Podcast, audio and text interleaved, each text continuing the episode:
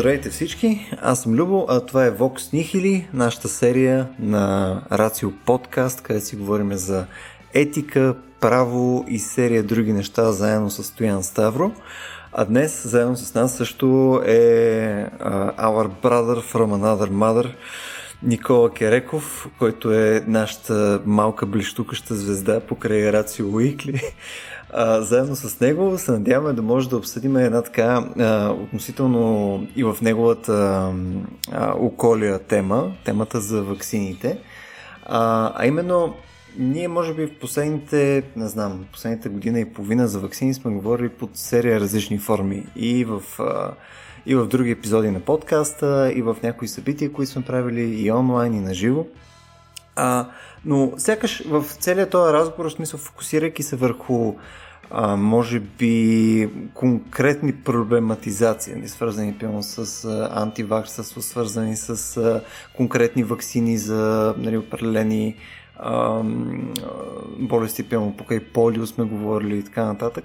А, може би пропускаме някаква част от историята, която е свързана с вакцинацията, а, която, примерно, ако не беше, може би Стоян ми е посочил, щях и аз да я пропусна.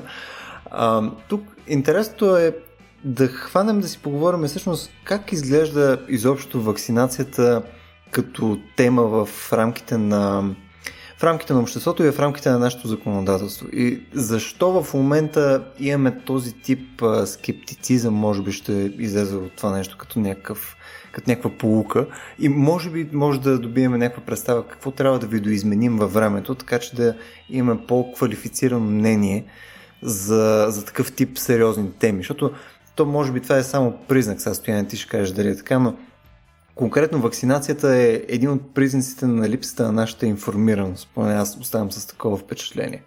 Какво ще кажеш? Ами, Любо, аз си мисля, че всъщност проблема е, че този дебат се е състоял някога и той като че ли така си мислим си мислят по-скоро регулаторите, че той някакси веднъж за винаги е приключил с победата на едната страна и вакцините са нещо положително и точка. Те съществуват в а, действащия закон за здравето, член 58, и там е казано, че за предпазване на гражданите от заразни болести се правят задължителни иммунизации.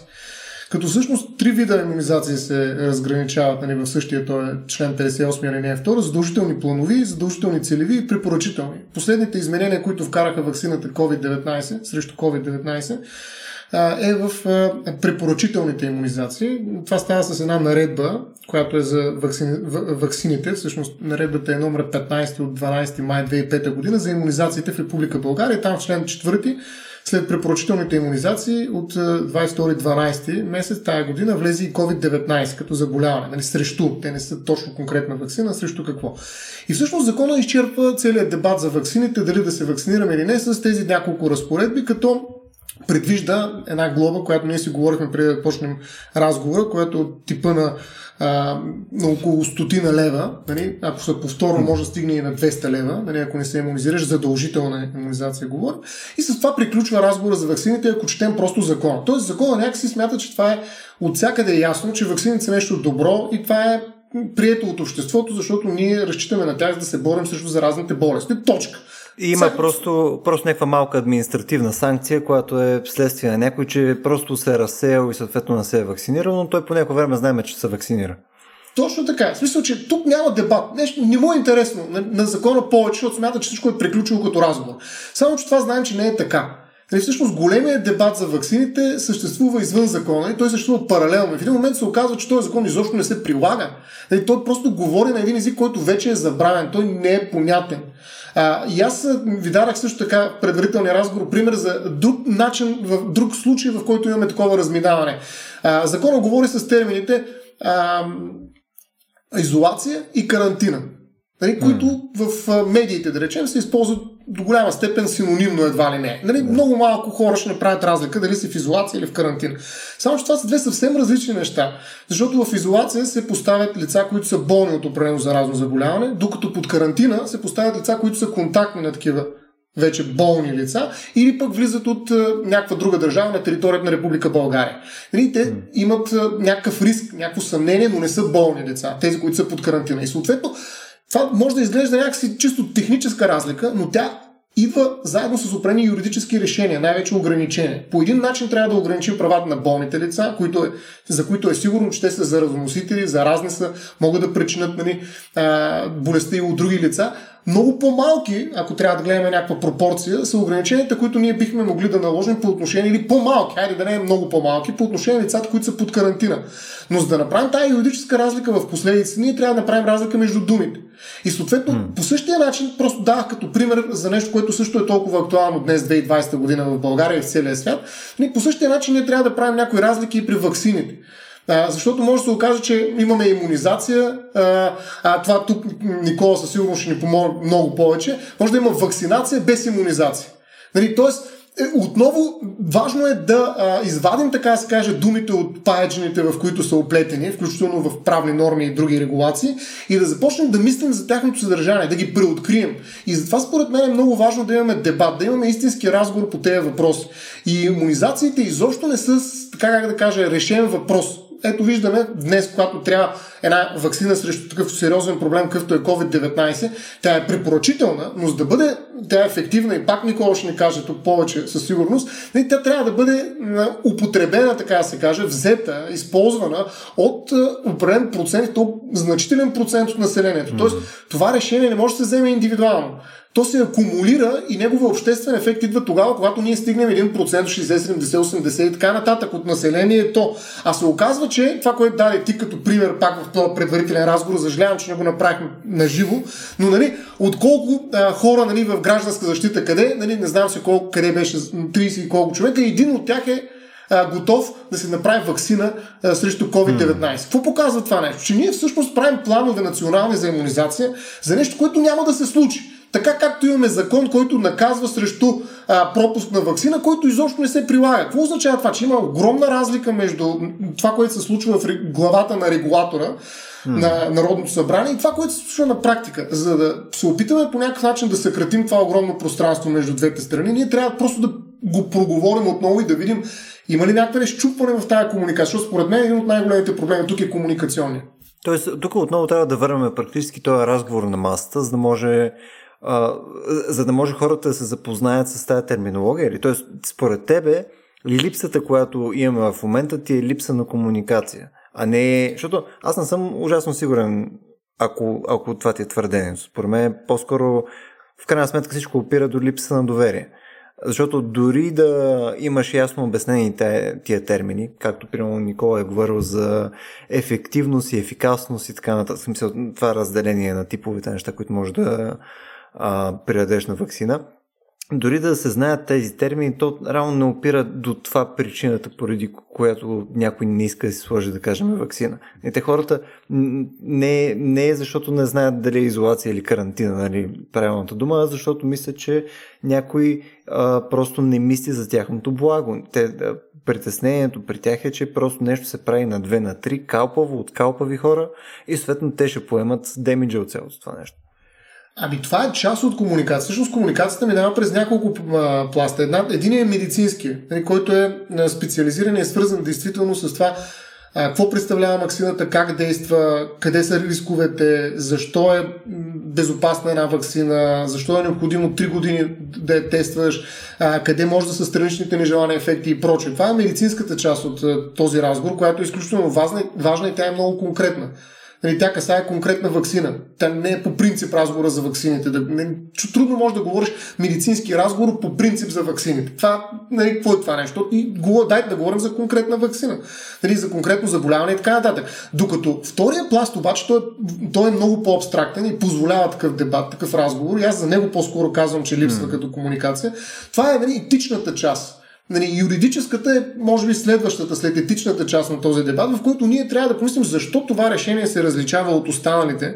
Нали, защото това не е просто въпрос на личен избор понякога и затова има задължителни вакцини, а става въпрос за някакво, може би, обществено благо, което ние трябва заедно да осигурим. А когато не можем, държавата трябва да застане като един истински левиатан, за който сме си говорили.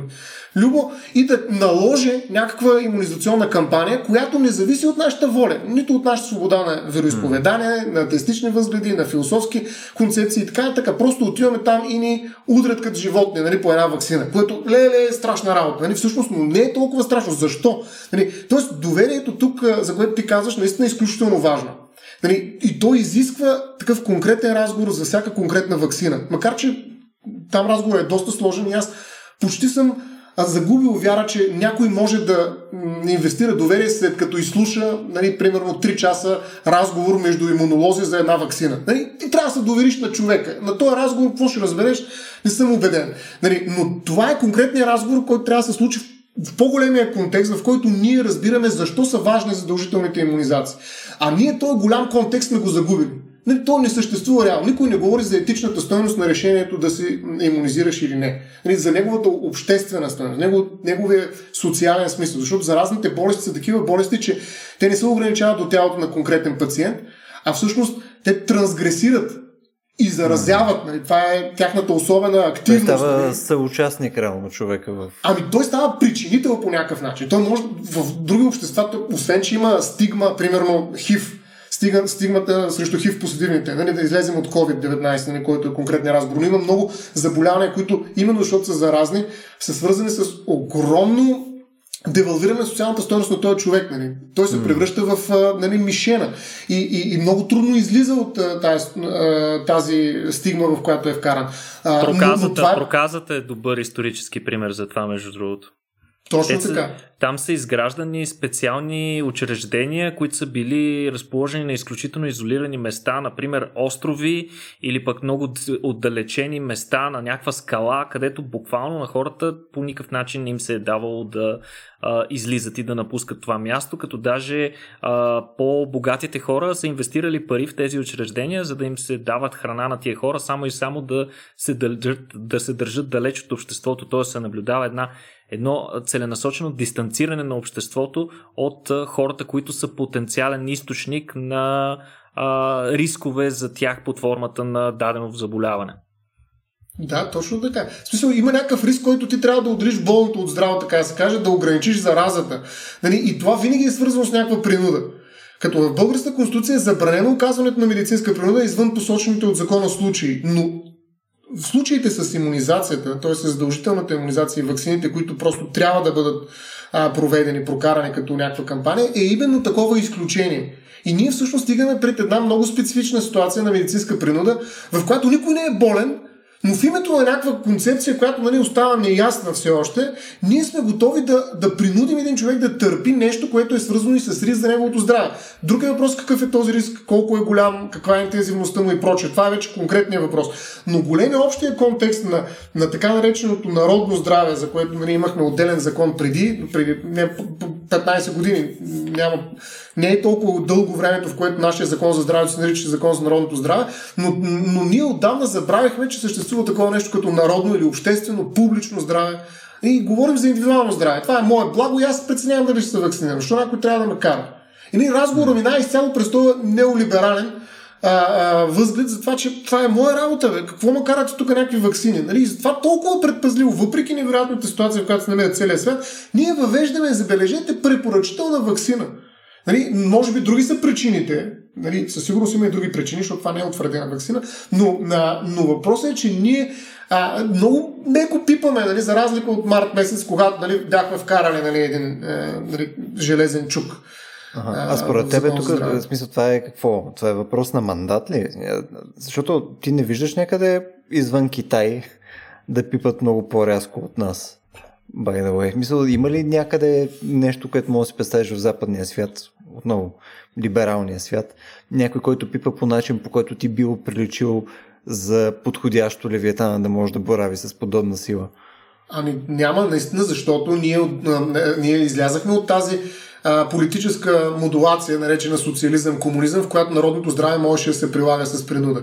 Нали, ние се присъединихме към западния свят, а там именно този либералистичен подход към, индивидуално, към здравето като индивидуална ценност а, доведе до невъзможност да работят такива решения, като според мен иммунизациите. Нали, на практика а, иммунизациите е нещо като а, м- избори Нали, и гласуваш за изб... Обаче никой, нали, как, на колко човек ходят на избори? Но, но, но, за разлика от изборите, които могат да се случат и с 30, човек, 30% гласували, нали, при иммунизациите отиват 30% и никаква иммунизация не се случва. Тоест, а, за мен, ако ние не се върнем към основата на този дебат и не разберем защо тези вакцини са толкова важни, в един момент те нямат никакво бъдеще тези вакцини. Това са празни приказки. Някакъв, въртат се някакви финанси, нали, огромни и така нататък, но се иммунизират 30% от населението, защото другите изобщо не ги е. Нали, те не се интересуват от политика, ерго и не се интересуват и от иммунизации. Нали, поради тази причина някой друг да ходи да си ги бие. Ама какъв е смисъл от цялата тая работа, нали, кампания и прочее, ако ние имаме 30% покритие иммунизационно? Нали, тук Никола искам все пак той да ни обясни малко повече за това нещо, че нали, наистина решението да се иммунизираме не е индивидуално и не е достатъчно да бъде индивидуално. Според мен това е много важно да стане ясно. Тук трябва да започнем по-от начало и от гледна точка на това как, с какво ваксините се различават от нормалните медикаменти. Значи, за разлика от повечето медикаменти, които се взимат, ваксините имат изцяло превентивна роля и те примерно не се взимат както да кажем превентивна роля имат и тези вещества, които намаляват холестерола ни, като предотвратяват по-нататъчното развитие на сърдечно-съдови заболявания. Обикновено хората, които взимат такива, вече имат някакви първи признаци.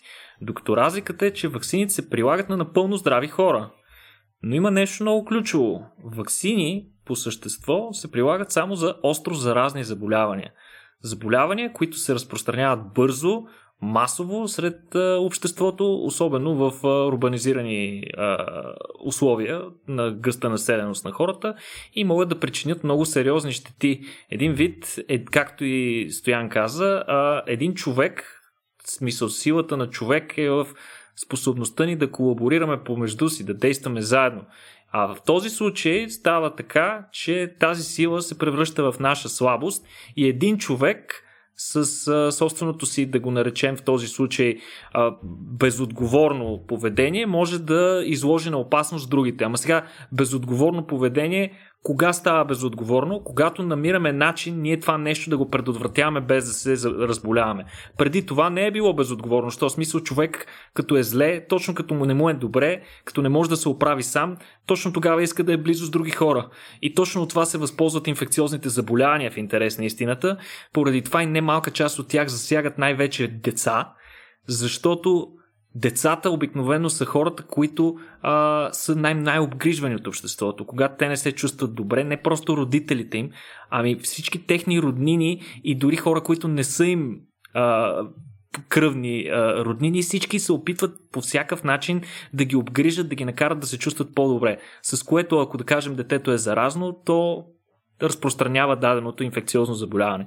И сега какво става? Ние в един момент измисляме начин, Нали, тук го, говориме, прескачаме през историята много, няма да говорим с, за ваксините една по една, коя как е възникнала и кой тип как е възникнал, но по същество намираме начин ние да имитираме тези инфекциозни заболявания в една абсолютно безопасна среда. Намираме начин ние да обучим имунната система да се справя с даден патоген, без необходимостта ние да се разболяваме от това заболяване.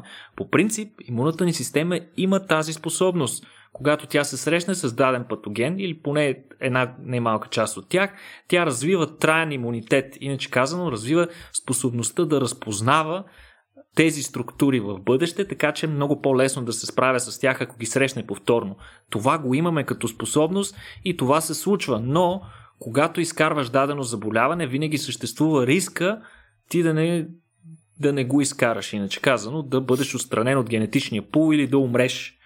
А когато се въвеждат ваксините, ние своеобразно правим един брутален еволюционен скок, при който ние можем да обучим, както казах вече, имунната ни система, без да я излагаме на риск или поне да го кажем да я изложим на някакъв минимален а, почти незначителен риск от това да се проявят някакви по-тежки странични а, реакции, което нали, е големия проблем с ваксините. Но по същество това нещо е революционно, защото по този начин в момент, в който човечеството е започвало да увеличава драстично гъстотата на населението си, с което да се излага на все повече рискове от възникване и от пламване на такива глобални големи епидемии, ние точно в този момент сме намерили начин да се справяме с голяма част от тези антични врагове, инфекциозните заболявания, с които сме се сблъсквали в продължение на милиони години, не сме имали ясно решение срещу тях. Ние сме намерили това решение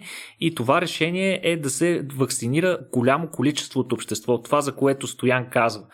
Ключовото при ваксините наистина е, че те, за разлика от медикаментите, които всеки ги взима, ако реши, нали, ваксините трябва да се вземат от голямо количество от населението, за да имаш огромен пул от хора, които са защитени. Иначе казано, ако ваксината се случи, да кажем, защото няма вакцина, която да действа 100% на всички хора, може би най-ефективната вакцина е вакцината срещу морбили, която е с ефективност около 97-98%. Ако тези 2% от хората, на които вакцината не подейства, ако те се разболеят, в същия момент, пръскайки те патогени около себе си, те се сблъскват с този стаден имунитет. Иначе казвам, всички около тях са защитени, защото при тях вакцината е подействала и те не могат да заразят никого и всъщност се проявяват, проявяват като една форма на своеобразна бариера за разпространението на това заболяване.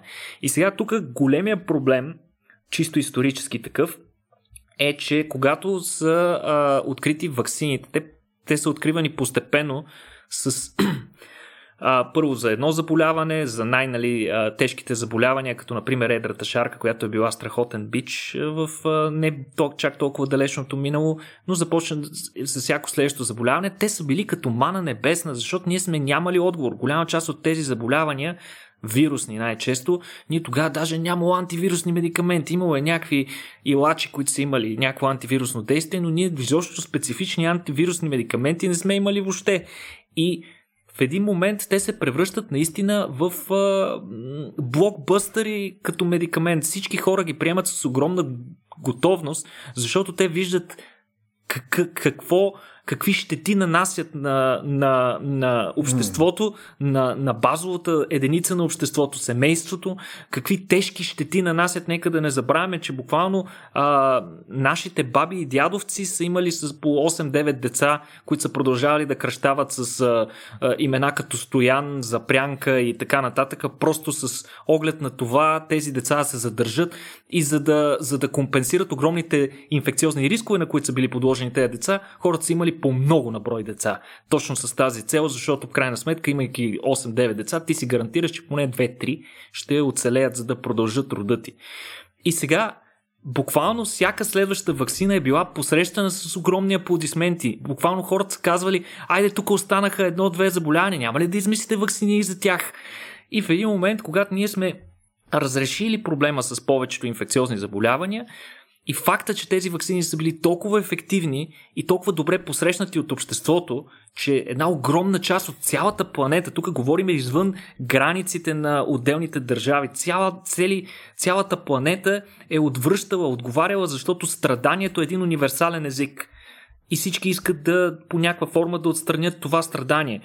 И в следващия момент това, за което се говорим най-често, ваксините стават жертва на собствения си успех – масовото отстраняване на а, тези тежки страдания следствие на такива а, вакцинално-превентивни а, смисъл в заболявания, които могат да бъдат а, отстранени от, а, с вакцина, отстраняването на тези заболявания в рамките на едно поколение или поколение и половина за толкова кратък период а, прави така, че съвременното общество то вече няма спомени за това страдание. Цялото нещо започва да звучи леко абстрактно. Започва да звучи така, както звучат на нас ни звучат сега някакви суеверия. Например, да си хвърляш сол през рамо, да плюеш през рамо, да прескачаш шахти и така нататък. Смисъл някакъв тип суеверия. Ние не го разбираме, защото контекстът ни липсва. Ние не помним, ние не познаваме човек, който е изкарал едра шарка почти не, се, не сме виждали или се правим, че не виждаме а, хората, които с, с, с още следи от детски паралич или полиомиелит.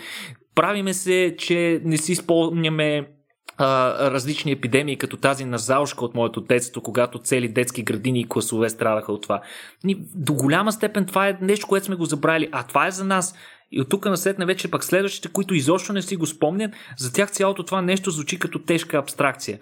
И изведнъж нали, вече започва да се задава въпроса за риска. Нали? Тъй като а, всяка вакцина, вакцините като медикамент, по принцип, също имат известни рискове. Вече споменах, че за разлика от другите медикаменти, те се поднасят на здрави хора, затова с тях по принцип не се правят компромиси. Абсолютно неприемливи са а, така наречените а, много редки а, странични ефекти. Или пък такива, които са по-сериозни. Трябва, за да се приеме една вакцина за масово прилагане, тя трябва да има изключително много редки, изключително редки странични ефекти, които дори ако е възможно да не са нали, много сериозни. И от тук вече хората започват да си правят сметката, особено хората в западния свят, защото в Африка това го няма. Да кажем, там инфекциозните заболявания продължават да жънат. И те жънат по една проста причина и това е, че ние не можем не можем да направим така, че Африка да бъде достатъчно вакцинално покрита, така че а, по, цялото поколение, да, цялото а, население популация. да е покрито с цялата популация да е покрита с съответните вакцини. Винаги има остават клъстери от хора, които поради едни или други етнически, економически причини не могат да бъдат покрити, а инфекциозните заболявания те това правят. Те си намират тези хора вътре в популацията, за да ги заразят и за да си гарантират продължаването на разпространение поведението им. И сега тук вече хората задават култовия въпрос, който е най-голямата дилема на развития свят. Що аз да се вакцинирам, при условие, че шанс аз да развия дифтерия или коклюш, нали, заболявания, които звучат екзотични и забравени, е по-малко, отколкото да развия страничен ефект от дадена вакцина. И сега тук е много големия проблем. Ваксините и идеята на ваксините, тя не е просто превентивна, ами даже имат и една, имат и една друга идея и това е, ако може пък и да се отървем от някои заболявания. От кои заболявания можем да се отървем? Такива заболявания, които са само върху хора. Това mm. са заболяванията, които ние можем с помощта на вакцини да изкореним напълно, така както сме направили с едрата шарка или вариолата. А, така сме направили между другото и с още едно единствено заболяване и това е Риндърпест се нарича заболяването, не знам на български как е, то е а, ветеринарно заболяване при добитък. Но всъщност има още редица други заболявания, които са само по хора, т.е. Mm. те имат условия да бъдат тотално изкоренени от обществото. Но последните стъпки в изкореняването винаги са най-трудни. Защото точно тогава хората вече не си спомнят какво беше заболяването, съответно не са склонни да спазват предписанията и за съответните вакцини, а пък това неолиберално, за което го а, спомена и, и а, Стоян малко по-рано, този култ към индивидуализма, култ към отделната личност, към мен, към аза, спрямо обществото и нали, обществения договор, в който живеем всички помежду си, това води до това, което наблюдаваме в момента, нарастващото съмнение, нали, а, нарастващия скептицизъм към нещо, което едно време се е приемало наистина за един от най-големите исторически успехи на човечеството. Пък и до ден днешен, нека не забравяме, в Африка до ден днешен хората се редат на опашки, километрични опашки в продължение на дни, за да получат вакцини. Нещо, за което ние, нали, отхвърляме. Тук да дам пример с а, а, БГ мама и така нататък. Хора казват ми, не, това е глупост, тровят ми. Добре, смисъл, тук и двамата а, давате нали, горе-долу същата заявка, която и преди сме давали. Нали, смисъл, има ги тези проблеми. А, нали, скептицизма е поради ето тези неща, които ние си представяме, че нали, липсата на непосредствена близост на опасността ни кара хората да забравяме или изобщо никога не сме знаели и съответно по този начин подхождаме лекомислено. Окей.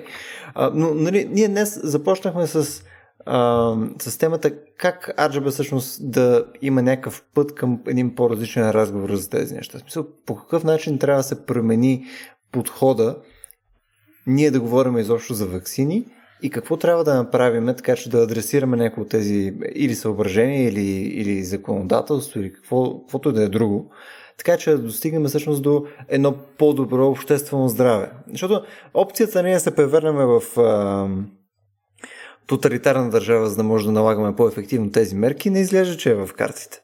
В смисъл, това с либералната демокрация, което го имаме, нали, с всичките му а, недъзи, а, да се надяваме, че ще си остане. Тоест, трябва да намерим друг начин, по който да го адресираме. Как си го представяте вие това нещо? Ами, Любо, значи, тук е всъщност една от много важните граници на нещо, което ние смятаме за страшно добро.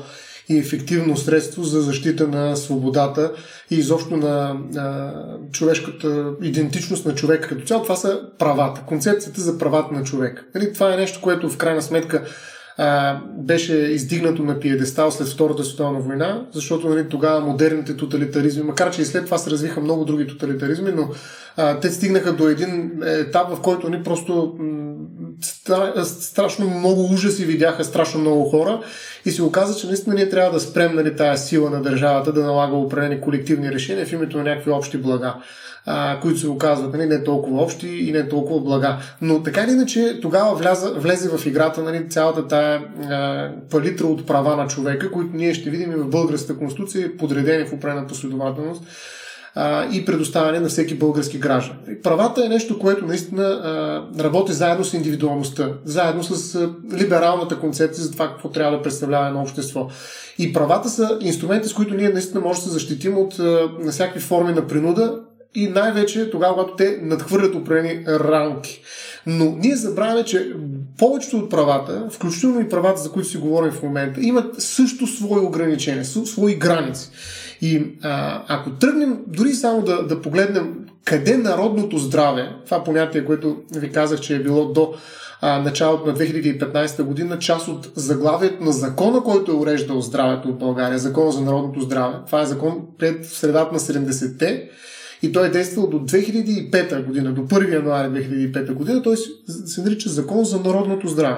И това понятие всъщност изглежда доста архаично. Наистина изглежда а, нелепо. Нали, кога пък народа е имал здраве? Дай да му измерим температурата на този народ, да видим нали, 30 и колко поддържа, нали, за да му поддържаме след това правилна температура. Нали, къде е този народ, че да го гледаме неговото здраве? И нали, това някакси заедно с Народна република, България, народна, какво ли, полиция, народна милиция, не даже полиция, какви ли още други народни неща имаше. И народното здраве падна под, а, така се каже, много силната идеологическа атака на, на такива архаизми, които са надживяни и преживяни. Макар, че то самото надживя социализма с 15 години. 2005, нали, пак повтарям, е първата година, в която вече ние нямаме народно здраве. Но Конституцията ни е от 91 и тя работи с това понятие народно здраве, което а, нали, пак казвам, изглежда наистина архаично и, и не, не, не знаем точно какво се крие зад него. Но как работи Конституцията ни и кои права, това е доста любопитно, кои права от на основните права на българския гражданин могат да бъдат ограничени на базата на това словосъчетание народно здраве. Ето кои са тези права. Първото право, това е право, свобода даже, това е право, но, но още по, по-специфично, свобода на съвестта, свобода на мисълта и избор на вероисповедание и на религиозни и атеистични възгледи. Това е член 37 от Конституцията, където е казано, че свободата на съвестта и вероисповеданието не може да бъде насочена срещу и там има няколко неща. Национална сигурност, обществен ред, народното здраве и морала или срещу правата и свободите на другите граждани. Тоест от тази, този клъстър от права, свободата на съвестта и на вероисповеданието не може да бъде насочена срещу народното здраве. Тоест аз не мога поради някакви религиозни съображения и пък съвестта ми, нали, някакви други философски не, мои възгледи, да откажа задължителна иммунизация, защото по този начин аз насочвам това свое право, тази своя свобода срещу народното здраве. Нали, ето, ние сме точно в епицентъра на това ограничение в момента. Само, че това нещо е забравено и защо как така свободата на съвестта е най-важното нещо. Какво е това народно здраве? Каква е тази? Какъв е призрак на народното здраве, комунистически, който продължава нали, по някакъв начин да присъства, видите ли, дори в действащата ни конституция, при условие, че го няма в закона за здравето, където основен герой е индивидуалното здраве. Нали, така че нали, този призрак наистина изглежда нелеп но той е там и той има някакъв смисъл. И моя, моя голям патос тук да говорим по тая тема, именно да преоткрием нали, кой стои за този призрак на народното здраве. Следващото право, нали, обещах, че са три, на три места. А, това е член 35. Всеки има право свободно да избира своето местожителство и да се предвижда по територията, предвижва по територията на страната и да напуска нейните предели предели. Това право може да се ограничава само с закон за защита на националната сигурност, народното здраве и правата и свободите на други граждани. Ето ви пак нещо, което ние в момента усещаме много ясно. Нали, правото, нали, айде пак свободно да избираме, нали, свободата да избираме своето мислочителство и да се предвижваме по територията на страната. Ограничава се кога, ами, когато народното здраве изисква подобно нещо. Нали, това е изолацията, принудителната, задължителната карантина, всички тези неща са част от нали, границата на правото свободно да се движава с пространство. 41. Третият случая, в който ще открием народното здраве в Конституцията. Всеки има право да търси, получава и разпространява информация. Осъществяването на това право не може да бъде насочено срещу национална сигурност, обществен ред, така народното здраве и морала. Това е доста любопитно. Тук още не сме влезли, нямаме толкова сериозен опит покрай COVID-19, но оказва се, че правото да търся, да получавам информация в някаква степен може да бъде ограничено, ако това мое право е насочено срещу народното здраве. И тук има хора, които доста говорят нали, по медиите, нали, които могат да попаднат именно в това ограничение на тяхното направо да получат, да дадат и така нататък информация. Нали, този много важен трансфер, а, който се случва в обществените а, взаимодействия, нали, свързан с разпространяване на информация. Тоест виждаме на три места народното здраве се появява, макар че той е герой, ние не може да го открием в закона за здраве. Там народно здраве няма. Какво е това? Разбира се, можем да го преформулираме, кажем, че това става въпрос за общественото здраве, за публичното здраве, нещо повече за здравеопазването. Нали, защото едно е здравето, което със сигурност е някакъв много специфичен феномен, който е характерен за въплатени същества, за биологично съществуващи същества, каквито сме ние хората, докато народа няма как, то няма тяло, нали, в биологичния смисъл на думата, че да има здраве. Затова здравеопазване, как си облагородява думичката и особено ако заменим народното, което е архаизъм с обществено и тогава вече като ли почваме да говорим за нещо, което е по, а, по-разбираемо, обществено здравеопазване. Нали, смисъл и публично здравеопазване. Нали, но във всички случаи говорим за а, едно благо, което е общо и влизаме в контекста на такива автори като Хардин, нали, които говорят за трагедия на обществените блага, на общите блага. Нали, и ако ние имаме едно благо, да го наречем здравеопазване, хайде да не е здраве, за да не дразне, като метафора и като някаква реминисценция от е, комунистическото минало. Това здравеопазване, като общо благо, а, кой го притежава и кой се грижи за него е въпрос. И разбира се, че това трябва да е държавата. Нали, в а, нашия контекст. Нали, няма кой друг да застане зад него. Нали, това е както има е, големи природни резервати, които са публична държавна собственост, да речем, и се притежават държава, така и общественото здравеопазване или публичното здравеопазване е благо, което се притежава от държавата. Така че, кой да го защити, ако не държавата? Ако ние се страхуваме винаги държавата да не вземе да се превърне в ония левиатан, от който всички се страхуваме, защото сме го гледали в историческото минало, и тя държавата е спъната да защитава собственото собственост, така да се каже, собственото благо. И, и въпрос е на баланс. Във всички случаи е въпрос на баланс, но и въпрос на смелост в някаква степен на политика от страна на отговорни политици, които са готови да да използват тези граници, посочени в Конституцията на определени човешки права и да поемат отговорност за това. Всъщност един от големите проблеми с вакцините е отговорността. И затова, между другото, се видя, че някои държави освобождават от отговорност те, които даже това го искат производителите на вакцини да ги освобождат от отговорност, за да пуснат вакцината. Правят много добра сделка нали, с държавите и изобщо с mm. цялата общественост, защото това е най-големият проблем. Нали, когато нали, някакси в поствоенни общества, където е видяно какво се случва, когато държавите се развихрят нали, в своя тоталитаризъм, а, нали, и след особено студената война и всичките горещи точки, в които тя нали, произвеждаше конфликта, но а, идеята ми е, че а, държавата трябва да е а, действително добър стопанин на това обществено благо. Но това е голяма трагедия, за която е писано много. Нали. А, в момента нали, се пишат много други, много любопитни изследвания, които смятат, че а, тази трагедия на, на общото благо всъщност е доста сериозен мит и има работещи системи в други, може би, култури и общества, в които има начини и механизми да запазим това обществено благо и наистина то да произвежда онази добавена стоеност, която ние свързваме с него. А, но така или иначе, държавата наистина трябва някакси да промотира, има много хубава думичка, която също е нови, нова, много комерциално звучи, обаче какво точно се крие? Промоция на здраве. Има я в закона за здраве. Нали, трябва да промотира определени обществени блага, да ги комуникира, да, да инициира някакви сериозни дебати, както примерно според мен се случва в други държави в България. Аз наистина някакси а, имам голяма нужда да чуя сериозен дебат, иницииран, даже поредица от дебати от държавата, която да покаже защо тя ще влезе в ролята си на собственик на това общо благо, за да ограничи определени права, воден именно от това словосъчетание народно здраве. Нищо, че той изглежда архаизъм. Нали, тя трябва просто да обясни защо ще удря шамари там, където трябва да го направи. Нали, а тя всъщност седи и чака нали, да види кой как ще реагира, прави някакви препоръки, нали, което какво, ако ти имаш, примерно представи си, аз съм собственик на един имот и давам препоръка да не влизаш в него. Нали, каква е тази препоръка? Обаче аз пък искам да отида да си открадна нещо, да има домати, гледам растат, отивам си набера домати. Е, да, разбрах. Е, не, а, препоръка. В смисъл, но то е така, общественото здраве, публичното здравеопазване, както искате да го наречем, е нещо, което трябва да защитаваме. Нали, и въпроса за неговото съществуване не е въпрос на, на, на моето право. И това го пише в нашата конституция.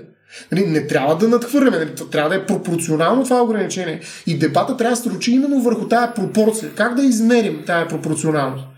Нали, това е дебат. А не кое е по-силно. Индивидуалното право или свободата ми на вероисповедание или народното здраве. То е ясно кое е по-силно. Написано в нашата конституция. Ама явно тази конституция, ние това ще да я променеме, тя няма никаква стоеност, няма авторитет. Най-важно е моето здраве.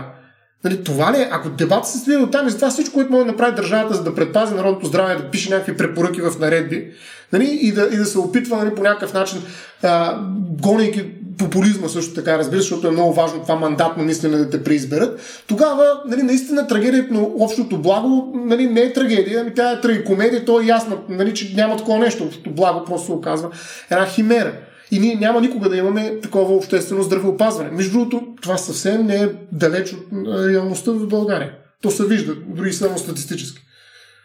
Ето, ти това не го ли виждаш в крайна сметка като тенденция специално за отстъпването на място, където преди е била държавата от държавата? В смисъл, а, нали, не знам как е при вас покри ваши познати и така нататък, но около мене большинството от хората предпочитат да има една много по-минимална държава. В смисъл държавата да е по-скоро като някакъв сервис, към който ти плащаш а, някакви минимални данъци, които да ти урежат неща като пътища, а, някакви минимални неща, всичко останало да си работи под класически капитализъм. В смисъл да си плащаш за всичко останало без да имаш някаква допълнителна нали, законова отговорност. Виж, мисля да имаш прямо полиция и пътища, всичко останало ние ще го правим. Демек, това, което ти виждаш като проблем, то до голяма степен е следствие отново, ще се потретя, липса точно на доверие в държавата. И това липса на доверие след това води и до по-малко смели политици в някакъв смисъл. Нали? То, как ще... Представи си, а, нали, политическата каста в крайна сметка е нещо, което е непрекъснато. Нали? То постоянно имаш някакъв, някаква върволица от хора и неща, които са ти а, на власт и съответно те имат конкретни цели, идеали и така нататък. И те се движат на база на настроенията, които са на хората, които биват управлявани.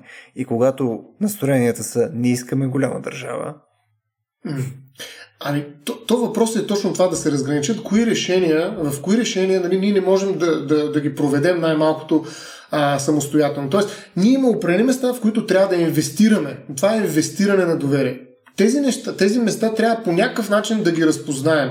И да разберем, че ако там не инвестираме в държавата, ние самостоятелно не можем да го реализираме този продукт, да го нарека социален.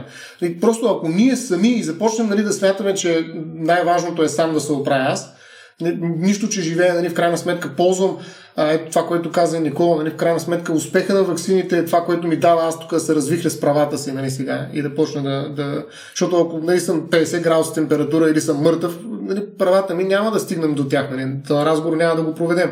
Нали, но тъй като аз съм всичко ми е наред, в смисъл тая капсула, този е балон, създаден от а, иммунизациите и от в крайна сметка някаква обществена политика, която е имала и правителен а, компонент, нали, той ме предпазва и аз живея вътре в него и в един момент той се спука и тогава ли трябва да чакам, нали, заради те, защото нали, лошото е, че се спука за всички. Той е балон е общ. Нали, това е като точно общото, общото благо е като общата лодка. Нали, ние сме една лодка и един я казва, аз имам право да я пробия. Сега, аналогията, като всяка една аналогия, не е до край вярна. Нали? Но, но представи си, аз имам право пък на моите религиозни вярвания, ми смятам, че една лодка трябва да се проби. Нали? Поради това причина, даже в момента, между другото, аз това а, прегледах в Америка, а, дали трябва да аргументираш отказа си. Това е като да ходиш на казарма. Нали? Виката на казарма и така, mm. ти трябва да дадеш в казарма, задължително. Ти кажеш, че аз съм пацифист. Моите религиозни убеждения не ми дават право да отивам на война и да нося пушка. Нали, кой носи пушки сега? Кар, картешница. Нали, и поради тази причина аз нали, не мога. И те казват, да, ама чак сега трябва да видим, ти член ли си на тази религиозна общност, ходиш ли редовно нали, на нейните ритуали, а, признат ли си за такъв член и така нататък. Нали? Тоест, да не ги лъжиш, просто не искаш да отидеш на военни действия, нали, война. Нали, това го има при воен, та, където има много голяма принуда. И там никой не, не иска да те запази. Нали? Там отиваш да те убият нали, в някаква степен. А, нали, каква принуда е това нещо? Обаче там няма, а, няма спор. Но вакцината ние сме станали страшно много чувствителни и по този начин, в момента в който ми каже някой, бе, аз би вакцина, има един, един на 10 хиляди да нещо да се разви и казва, о, не, чакай сега, как така, нали? Моля такова, аз съм, много съм си добре, изобщо не. Аз вярвам в Ели какво си. Обаче в момента ние нямаме механизми, които нашето законодателство не иска да си мотивираш отказа. Защото той просто предполага, че няма как да се откажеш от това. Тоест, ако нали, в а, казармата по някакви причини могат да те върнат, нали, то и говоря за а, причини свързани с твоите, твоите идеологични и философски възгледи, то при а, задължителната иммунизация, нашия закон, при неговия първоначален прочит, пък и втори и трети прочит, ние няма да видим изобщо място, където да кажеш какъв е отказа. Да, отказът ти ще доведе до глоба от 200 лева. Нали? Плащаш се за свободата и така. Обаче а, а, в а, други държави, където е дадена възможност някой да пак да се откаже, и те са много малки, обаче те се поддържат в много малки а, такива а, рейнджове, там се иска мотив, нали, аргументация и той се изследва.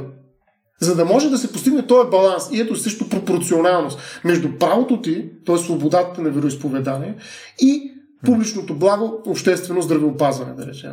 Така че, нали, но, но това как да кажа, това уразличаване и пропорционално съотнасяне на двете блага, става възможно тогава, когато разбираш механизма на взаимодействие. Тоест, а, ако ти си нихилист, така да каже, и имаш абсолютен а, имо, имуноскептицизъм и, и нещо повече, да, скептик си спрямо изобщо съществуването на държавата, нали, което е някаква форма на латентен анархизъм, а не просто а, либерално мислене. Нали? Защото пазара е много мощен инструмент, но той не работи навсякъде. Нали, при ваксините, как точно ще работи вакцина? Нали, търсене и предлагане. Ами, не работят така ваксините. Нали, те не работят с това. Те не са някакви прави криви, нали, които гледам колко търся, предлагам и така нататък. Един от много проблеми на производство на вакцини е точно свързан с свалянето на деманда, на исканията, което а, прави проблеми нали, за самото производство на вакцини. Нали, то, то, то, не е пазар като пазар. Нали, затова сега в момента никой няма да се плаща за вакцини. Нали, така че ние трябва да разпознаем тези места, според мен, и хората, говорейки по този проблем, да, раз, да разберат, че там трябва да приложим различни инструменти, а не правата, не индивидуализма, не либералните ценности, които задължително ще останат, разбира се, и са важни, но просто трябва да се знаят геола, нали така, образно казвам. Не знам, не знам дали ви е попадало при седмица-две някъде имаше ам, някакъв пост във Фейсбук просто беше репоснато, където ам, нали, е било решение да не се таксуват с ДДС вакцините. И съответно, нали, отдолу коментарите са Ма нали бяха безплатни, бе, как така да не се таксува с ДДС, нали? Какво се случва, нали? Тук някой ни лъже нещо. нали, нали, то отново е свързано с това неразбиране всъщност как работи вакцинацията. Как, как работят безплатните неща, защото те безплатните неща са безплатни, защото някой ги плаща. Нали? То винаги някъде за някои не са безплатни. Добре, мисъл, тук аз оставам само че впечатлението, че ние малко се въртиме в един такъв а, порочен кръг.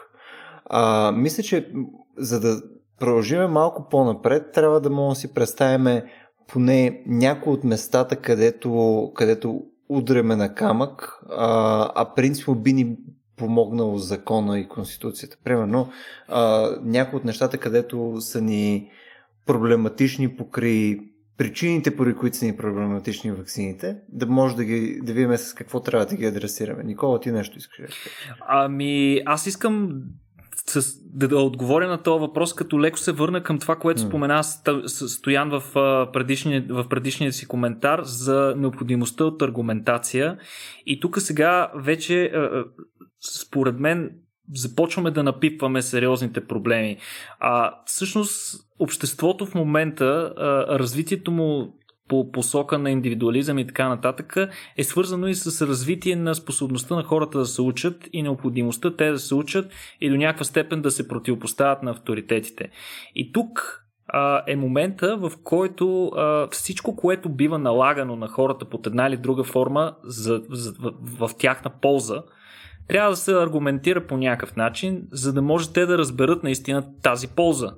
Да разберат защо е необходимо да плащат данъци, защото ако не плащат данъци, например, никога няма да, си, никога няма да им оправят пътищата. Не просто, че ще има дупки, няма да има пътища, примерно. И някакви такива неща.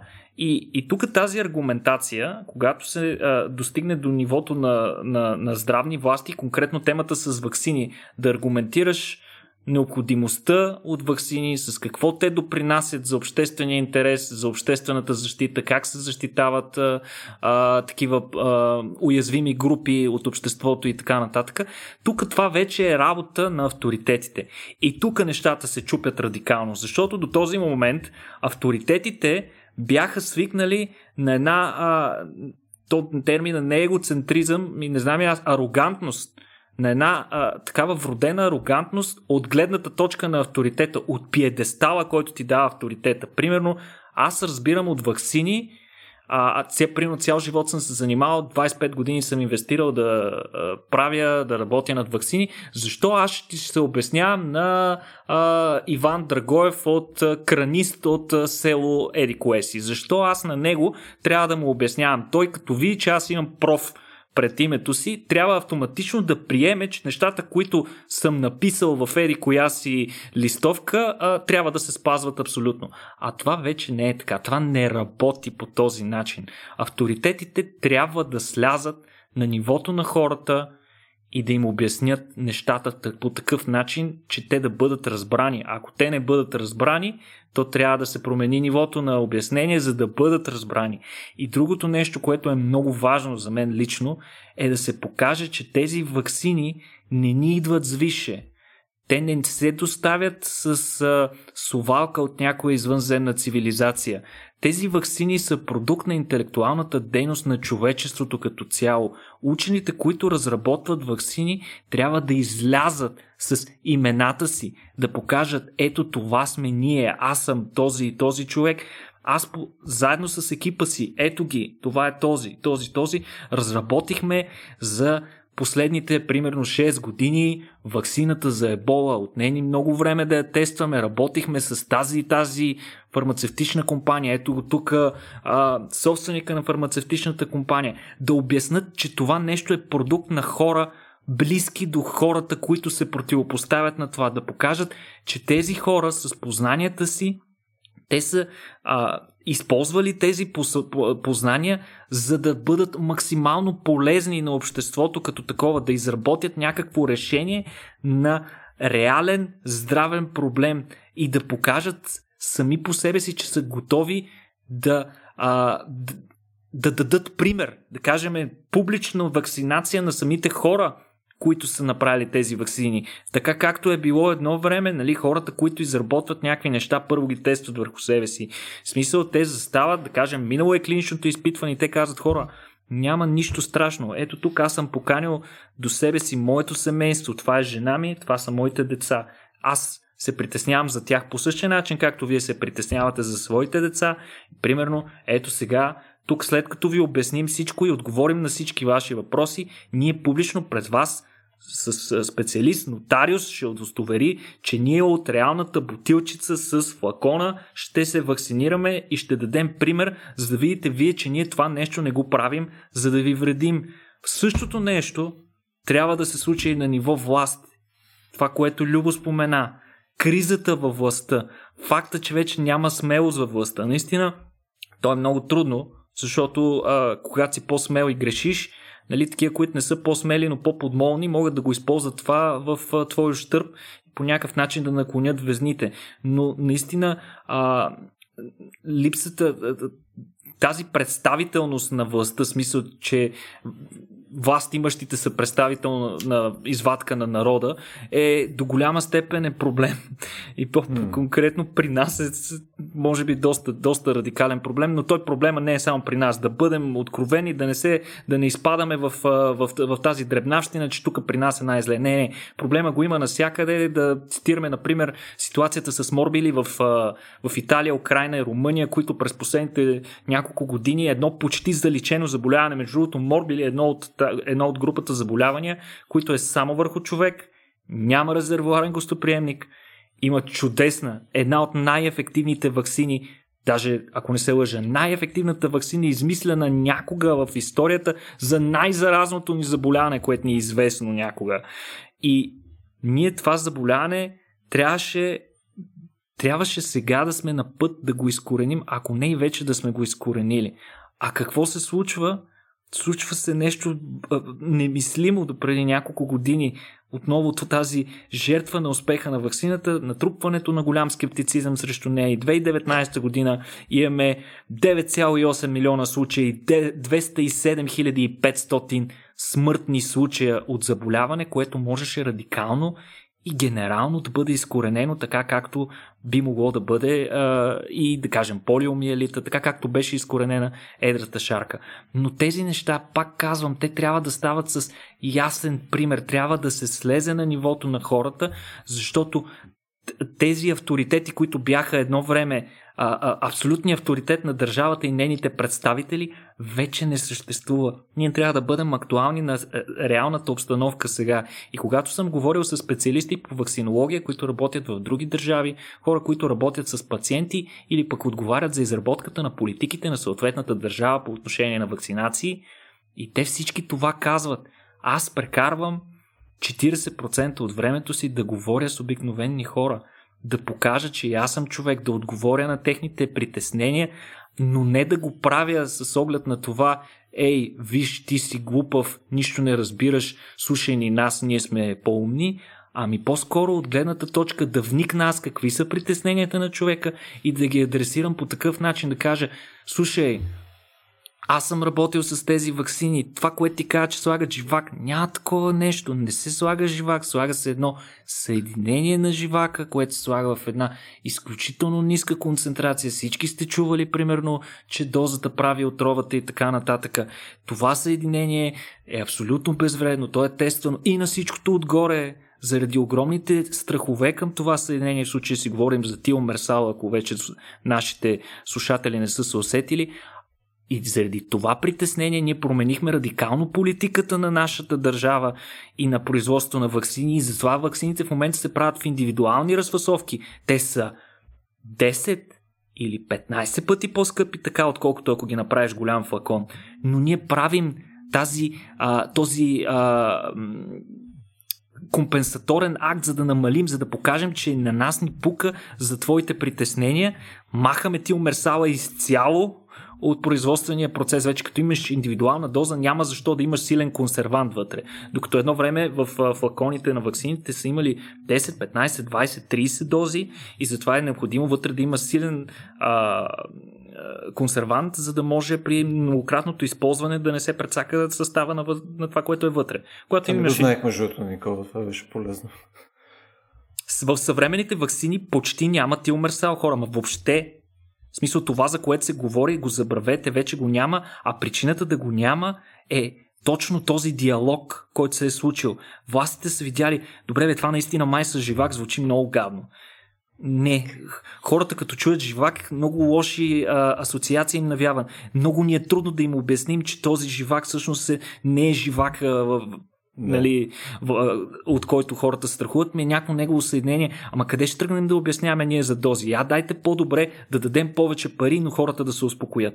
В смисъл, това е един продукт на този диалог и този диалог трябва да се задълбочи и да е точно на ниво специалист, нормален човек, при който специалиста сяда на масата до човек. Ами, Добре, да, само да кажа едно нещо, че всъщност виждам още един, една причина, за, на която се жертва вакцините. Не само на собствения си успех, а и на собствената си комерциализация. Превръщането на производителите на вакцини в водещи, така, дори търговски марки, да кажа, т.е. търговски субекти без лица, нали, вместо лица те имат търговски марки, лицата на хората се превърнали в марки. Нали, това е довело до един много голям скептицизъм, че става въпрос именно пазарните принципи, които се вкарват, защото приема в една социалистическа държава, да речем, вакцината е, както и самото здравеопазване, между другото, то е било народно здравето не, не само защото е на целия народ, а защото и държавата го е подкрепила. Нали? Ние знаем, че имали, сме имали това е едно от основните неща, с които се гордее комунизма в България, че здравеопазването е безплатно. Нали, там отиваш, те лекуват край, това е функция на държавата, това е една административна дейност. Не сега, както са безплатни светофарите, така са безплатни и всички здравни услуги. Нали, докато нашата нова конституция говори за право на здравно осигуряване, ние нямаме право на здраве. Нали, ние имаме право да някой да организира такава система за осигуряване срещу рискове, които касаят нашето здраве, че ако ние участваме по правилния начин в нея, след това ще имаме възможност някой да покрие разходите а, за нашето лечение. Така че а, едно време здравето е било ангажимент на държавата, някакси по-различно стоят нещата. Едно време имам преди в България. А, докато на днес в момента а, пазарът е този, който в някаква степен носи отговорност със собствените си механизми да реши проблемите, които има здравеопазване. И всички лечебни заведения са търговци, с малки изключения. Нали, но се вижда, че нали, такива кантиански а, типове лечебни заведения, каквито са Пирогов, всъщност покриват много здравни социални потребности, нали, лекувайки на места, където здравното осигуряване не работи. Така че, а, според мен, липсата на доверие не е толкова към държавата нали, в момента, а тя е към именно тези пазарни механизми, които най-вероятно ще бъдат оптимизирани по начин, който да осигури по-голяма печалба на производителя. Нали, той ще подкупи сега тук регулаторния орган, ще използва нали, момента, че много имаме нужда от вакцина, ще пробута нещо некачествено, ама знае ли го после кой ще отговаря за това нещо, защото той нали, най-накрая може съвсем спокойно да влезе в някаква несъстоятелност несъстоятелност и никой няма да носи отговорност, ще изтегли парите, ще направи някакви машинации. Нали? И ето сега как влизат веднага тези теории за конспирацията. Нали? Че всъщност цялата тази работа е правят някакви хора за да спечелят ни пари. Нали? Което за Байгано българина е абсолютната истина нали? във всяко едно отношение. Този наратив обяснява всичко. Нали, най-вероятно това е единственият наратив, който може да обясни всичко. Нали, и поради тази причина всъщност ваксините не са изключение. И аз смятам, че нали, те наистина са жертва не само на своя успех, но и на комерциализацията, която обхваща много други звена. И тук именно отново тази разлика, за която аз толкова много се опитах да, да кажа и на която държа, е именно да направим разлика между решения, които могат да бъдат пазарни, индивидуални, лични и така нататък и неща, при които трябва да инвестираме доверие в някакви общи публични механизми, а, за да разчитаме наистина на ефективно решение.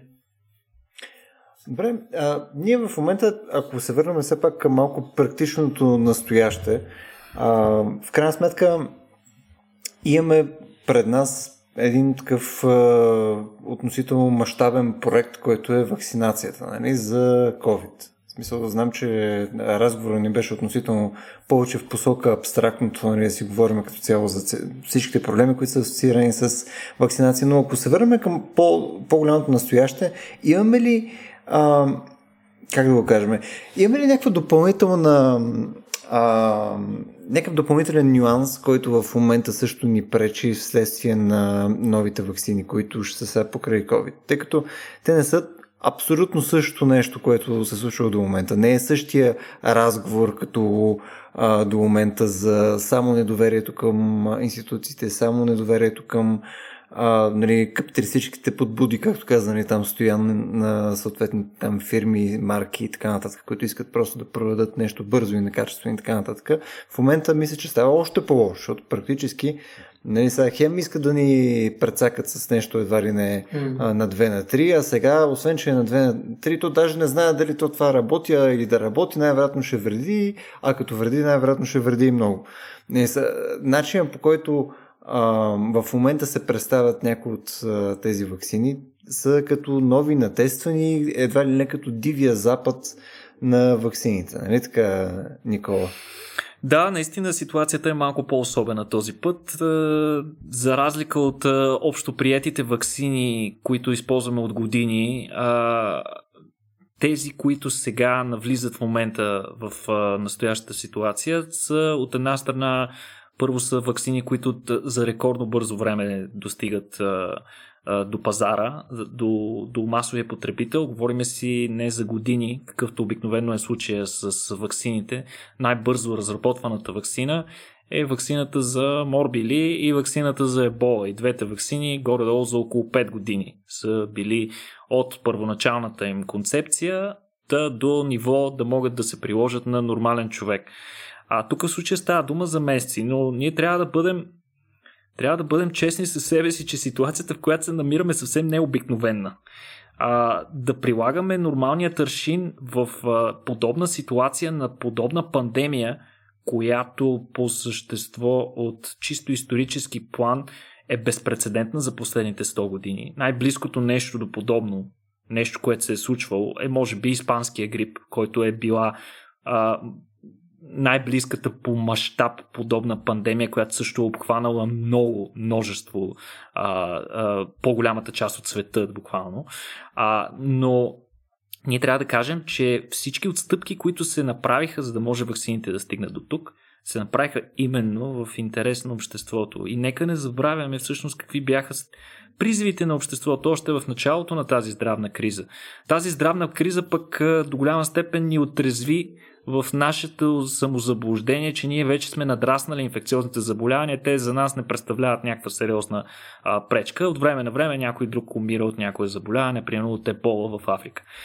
Това показа, че никой никъде не е абсолютно защитен, абсолютно а, или иначе казано безсмъртен и, и, и е, заплахата от инфекциозните заболявания, особено нови такива инфекциозни заболявания, е абсолютно реална и може би най-вероятно в бъдеще с увеличаване на гъстотата на населението ще бъде още по- сериозна като заплаха. Тоест, това за което говорих в началото, че ние сме забравили какво е било да не мога да излезе спокойно навън, защото а, болестите дебнат от всякъде. Сега го изживяваме отново. И какъв беше, какъв беше призива на обществото в началото, когато беше ясно, че нямаме никакви ефективни лекарствени средства. Ние все още нямаме достатъчно ефективни лекарствени средства срещу COVID. Призива на обществото беше хора напред е вакцина трябва ни. В смисъл трябва да направим вакцина. Изведнъж хората какво направиха? Първата асоциация в главата им е те се сетиха всъщност колко ефективно средство за опазване на общественото здраве е, са ефективните вакцини. Те се, те се сетиха нещо, за което фактически до голяма степен беше започнало не просто да се мълчи, ами да се говори против него. И изведнъж а, се забрави за, за футболисти, забрави се за а, поп-певци и така нататък. Основните герои в а, новините и навсякъде в поп-културата се превърнаха учени, а, здравни инспектори и така нататък. Хора, които поемаха лично отговорността да минимизират ефекта или примерно да задвижат ваксините напред. И изведнъж, нали, Взеха се съответните мерки, които между другото те са безпредседентни по своята същност, но не са нелогични в никакъв случай. А, трябва да кажем, че процесът за тестване и въвеждане на един медикамент е меко казано една кошмарна бюрокрация. Има причина това да е така. Аз не го казвам под никаква форма с препоръката, че това нещо трябва да бъде а, заменено с нещо друго и така нататък. Но при всички случаи този процес имаше ужасно много проблеми в него, в целия процес. Особено способността му да реагира на спешна ситуация. Практически такава нямаше.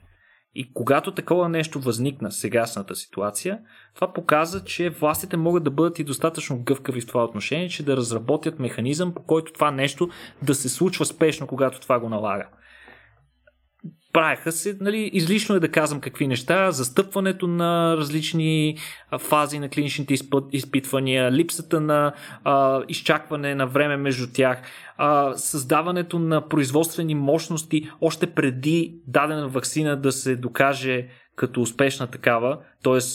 Вакци... съответната компания, която разработва вакцината, рискува ужасно много средства в това ти да инвестираш поточните ти линии да са адаптирани и да почнат да правят вакцина, преди ти да почнеш да получаваш реалните резултати за нея. Какво става, ако тя се окаже неефикасна? Цялото нещо го хвърляш буклука и губиш всичко веднага.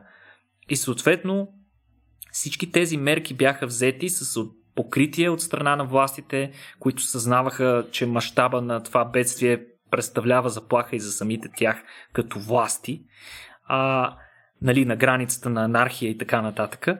И в, в, в, този момент наистина изработихме вакцина за рекордно време, даже не една, няколко, като вече чакаме още такива да бъдат введени. Тези в момента, които са приети, са от технологии, които не са широко използвани. Една от тези технологии, най-перспективната, може би, най-напредналата информационна РНК вакцините, те са практически без прецедент. Тази технология никога не е прилагана. Трябва да кажем, че самата индустрия на ваксините е много консервативна, изключително консервативна, точно поради тази много чувств, висока чувствителност на обществото, защото се а, прилага масово на здрави индивиди. Поради тази причина повечето от сегашните вакцини са продукт на технологии от, да кажем, между 60-те и 90-те години. А всъщност най-новите технологии, които ние имаме, най-новите инструменти в молекулярната биология и в индустрията, ние не сме ги ползвали за вакцини, сме ги ползвали за други медикаменти. И сега дойде време ние да покажем, че тези технологии могат да дадат истински плод. И те го направиха. За рекордно време тези технологии дадаха вакцина, която успя и да докаже своята ефикасност в клинично изпитване, което аз лично не смятам под никаква форма, че беше претупано. Напротив, под светлините на прожекторите на целия свят всички здравни власти изобщо не можеха да си позволят не можеха да си позволят дори да направят компромис. Нека не забравяме, че две от клиничните изпитвания бяха спрени радикално в цял свят заради единични случаи на хора, които са проявили симптоми на тежки странични ефекти. Изцяло спиране на клинично изпитване. Това по принцип се среща в, а, когато става дума за клинични изпитвания на други медикаменти, но обикновено отнема време. И рядко се случва само при един случай. Трябва да се случат няколко. Особено при напреднала фаза, когато се тества върху много хора, абсурд това нещо да се случи толкова бързо, толкова внезапно и радикално във всички сайтове и центрове по цял свят, където се тества дадено нещо. И в този момент хората излизат с тази вакцина, казват, нали, ето това направихме ние за това време, тази ефикасност имаме, ние предлагаме това решение и хората креснаха, ама вие много бързо го направихте. Да, това беше уникално наистина. В смисъл, след като имаш заявка, затова трябва много бързо да го направите, като дойде обаче, не, това не може да е истина. Нали, тоест, това беше много, много любопитен ефект. Нали, наистина, това, че ние просто не вярваме. Наистина, това доверие, което не липсва и се оказа, че mm-hmm. първоначалното доверие не е било точно, точно доверие, ами по-скоро страх и търсене на някакво бързо решение. Т.е. доверието към учените, за които каза и Никол а, че всъщност изведнъж са станали по-популярни от а, футболистите. Нали, но оказва се, че те са точно толкова лесно заменими и така еднодневно а, популярни като футболистите. Нали? В смисъл, два сезона е толкова, примерно. В смисъл, а, на следващия сезон се оказва, че ние нещо друго търсим. Някакси тая потребителска култура, в която аз нали, имам правата си, които обаче упражнявам, нали, за да си избирам а, нали, жълта или червена вакцина да си взема, защото като он е сладолет, не нали, как, от какво е направен, ами какъв сладолет искаш кафява, ама от какво е този кафе. Тоест в един момент избора се свежда до, до някаква много първична, а, вкарваща някаква емоция, mm. а, характеристика, която нали, всъщност а, преобладава в целия разговор и на практика прави невъзможен един по-задълбочен поглед, една дискусия, която би вкарала различни цветове и различни характеристики. Така че това се случва според мен и при вакцините. Нали? Винаги има черно и бяло и те се до такава степен надуват, нали? а, че нали, просто спираме да различаваме другите цветове. А, и а, за мен а, тук хитростта на, на, на това радикално противопоставяне на хората против и за вакцината срещу COVID специално е това, че нали, тя действително представлява извънредна вакцина. Нали, имаме извънредно заболяване, извънредна ситуация, имаме извънредна вакцина. Нали? Тя не е като другите вакцини. Нали? Още повече, тя наистина е технологично различна, както каза Никола и многократно го е обяснявал. Нали? А, нали, става просто за механизми, които до този момент не са били експериментирани върху човека, нали, вектори и така нататък, РНК и прочее. Тоест, а, нали, ние почваме някакси а, а, в тази извънредна ситуация да предлагаме нещо като брейнсторминг, нали, много по-творчески решения, които иначе консерватизма в медицината, особено при иммунизациите, където наистина имаме здрави хора, които подлагаме на някакъв риск, а, все пак има го това нещо. Нали, консерватизма е преобладаващ при вакцините. Нали, затова са по 3 години. Нали, това е типичен консервативен подход. Нека да видим какво ще се случи, ако остане, стане. Ако не, а, и изведнъж почнахме да се държим нали, като на така, творчески натури, които почват да, да чертаят някакви даже художествени образи на тая вакцина. Нали, смисъл, те, те са някакви разкази, които а, се превърнаха в а, а, как, как художествени произведения станаха вакцините в някаква степен. Дори и Никола ги обяснява понякога по този начин. Нали, аз представям, нали, вектор РНК, това ми звучи като герой на Марвел, извинявай. Смисъл, а, и, и учените, и хората се превърнаха нали, в а, а, обект на, на едно много по- а, така как да кажа, дори а, напомпано малко, в смисъл с цел нали, да се вкара някакво доверие, да се вкара някаква надежда, някакво желание да продължим да се борим и прочее, но имаше идеология. Имаше идеология, която идеология веднага създаде контра на такива съпротиви, а, но тези съпротиви бяха много а, първични и така много м- черно-бели отново, нали, възпрепятстващи дълбочинното мислене по този разговор. Но в рамките на това нещо се насложи още един проблем. Нали, започна едно такова, не знам дали, според мен то очевидно и всеки от нас го е видял, едно такова надпреварване, една надпреварва надпреварано не този път в преземането на космоса или въоръжаването с ядрени ракети, ами в това кой ще предложи първи А, нали, ще стъпи на Луната, на, на COVID-19 Луната, mm. и Б ще да предложи най-добрата вакцина. И в някаква степен аз сега да видим дали а, а, САЩ, неговия економически механизъм за отработване на такива социални проблеми, ще е по-добър от а, този в Китай, да речем, с неговия държавен капитализъм. Или всъщност Русия, която нали, трудно бих могла да бъде определена точно как е, управлява економиката си, но нали, или тя ще успее през някаква държавна намеса да предложи най-доброто решение на а, проблема COVID-19. Тоест, имаше а, един, една идеологическа употреба, според мен, а, на, на тази битка за ваксината, нещо, което беше заявено от е, почти всички държави преди е, 8 месеца, нали, която идеологическа употреба доведе до политизиране на разговора в някаква степен. Нали, до сега продължава да се задава въпроса, бе, тая, той е Китай, Абе, лъжи ли? Как мога да няма един пък умрял човек на ден нали, от uh, COVID-19? Какво правят там да му стане? Те нито вакцина откриха, нито нищо. Аз ще прескочиха цялата. Защото вакцината е продукт. Хората, както предишния път се опитах така да вкарам този проблем с вакцините, търговски продукт. Това е сток. Нали, и тя се разпространява. Китай, ето, не се занимава с продукти, стоки, но тя, той решава проблема с дисциплина. Нали, но дали това е вярно? Всички се чудят как може Китай да е толкова ефективен. И те казват, това е, ние сме, видяхте, ние като политически модел се оказахме по-добри. Ние ще оцелеем, вие ще измрете. Нали, смисъл, ето, ако щеше нали, в един еволюционен план, е, кой ще оцелее? По-добрите. И ето, ние доказваме, макар че в краткосрочен план. Все пак нали, не, не се е развила толкова много цялата тази битка, но а, идеята е, че този идеологически проект, в който се превърна търсенето на вакцина, измести неговата научност и оттам, според мен, удари и върху авторитета. Защото разказа за ваксините, освен че се превърна в художествен, той се превърна и в политически идеологически. Нали, той се превърна и в някаква битка, за да си мерим, не знам, да не кажа, по економиките. И, и друго, друго, нещо, друго нещо важно, което според мен трябва да споменем, е, това са по-умерените скептици по отношение на ваксините за COVID. Това не са хората, които казват това ни, с тези вакцини се опитват да ни чипират, искат да ни отровят, искат да ни стерилизират. Между другото, не знам дали знаете, но това за стерилизирането а, идва от едно неразбиране на един имунологичен термин, който се нарича стерилизиращ имунитет. И сега аз искам да го обясна, защото нали, до голяма степен цялата, целите тези слухове, които се разпространяват по темата, са продукт точно на това.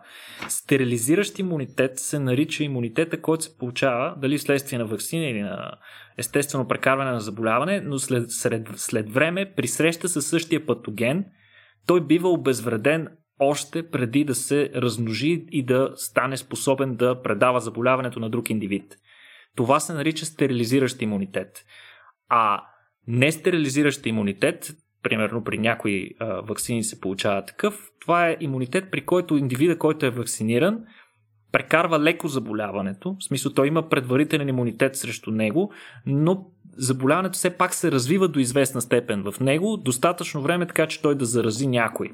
Такъв е, например, а, имунитета към оралната полиовакцина, тъй да се каже, хората, които са вакцинирали с оралната полиовакцина, те не боледуват, не появяват, не проявяват паралитични ефекти, но пък могат да пръскат в околната среда вируса и всъщност е, това е една от ваксините, за която си говорих между на, на последното ни събитие през тази година за полиоваксината. Тя също стана а, жертва на, на, на собствения си успех, защото пък тези а, вакцинални щамове на, на, на полиовируса понякога могат да взаимодействат, да мутират допълнително и да взаимодействат със свои роднини вируси, примерно коксаки вирусите са такива, да взимат назаем така а, а, а, апликации, май се казваха едно време, дето си режеш едни лищчета, такива цветни лищчета и от тях ги залепваш и правиш разни форми. И същото правят и вирусите на генетично ниво. Те си режат, снаждат си и така нататък, крадат си гени. Това е честа практика между вирусите, особено близко родствените. И понякога тези вируси, които са всъщност част от ваксината, могат да ревертират и да се превърнат в опасен щам. А по-големия проблем за мен е неразбирането на тези средните хора, които пък те какво заявяват? тази вакцина много бързо беше разработена. Това, което искате да направите с мен в момента е да ми инжектирате един незавършен продукт и аз не съм съгласен и затова аз ще изчакам, за да видя дали този продукт е достатъчно ефективен, за да мога да го приема. Само, че какво ще чакаш? Ако всички кажат така, върху кой друг човек всъщност ще бъде, ще бъде довършено изследването? Как ще докажем?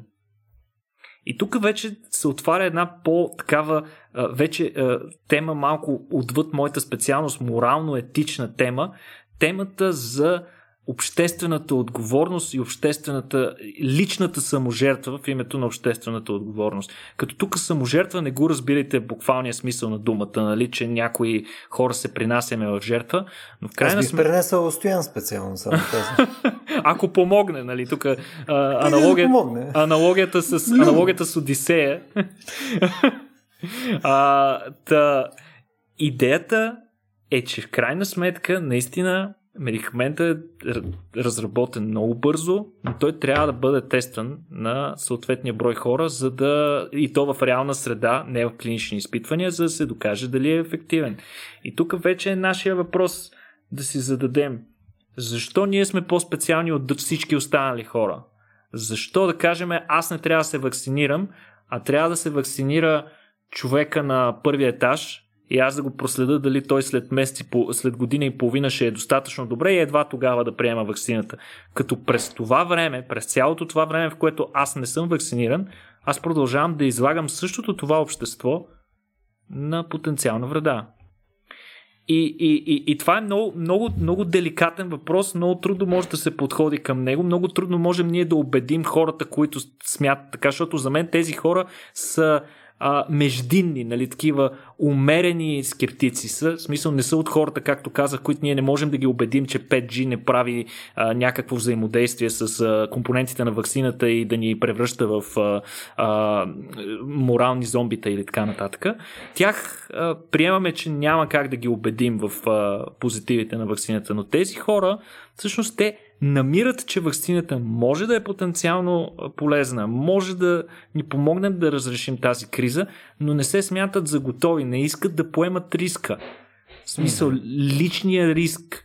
А пък в крайна сметка, до голяма степен аз вече споменах за личния пример. Той е много важен, личния пример. Ето за това аз тук, без да искам да парадирам нищо, под никаква форма, без да искам да защитавам фармацевтични интереси и така нататък, аз яс, ясно искам да заявя, че при първа възможност бих се вакцинирал.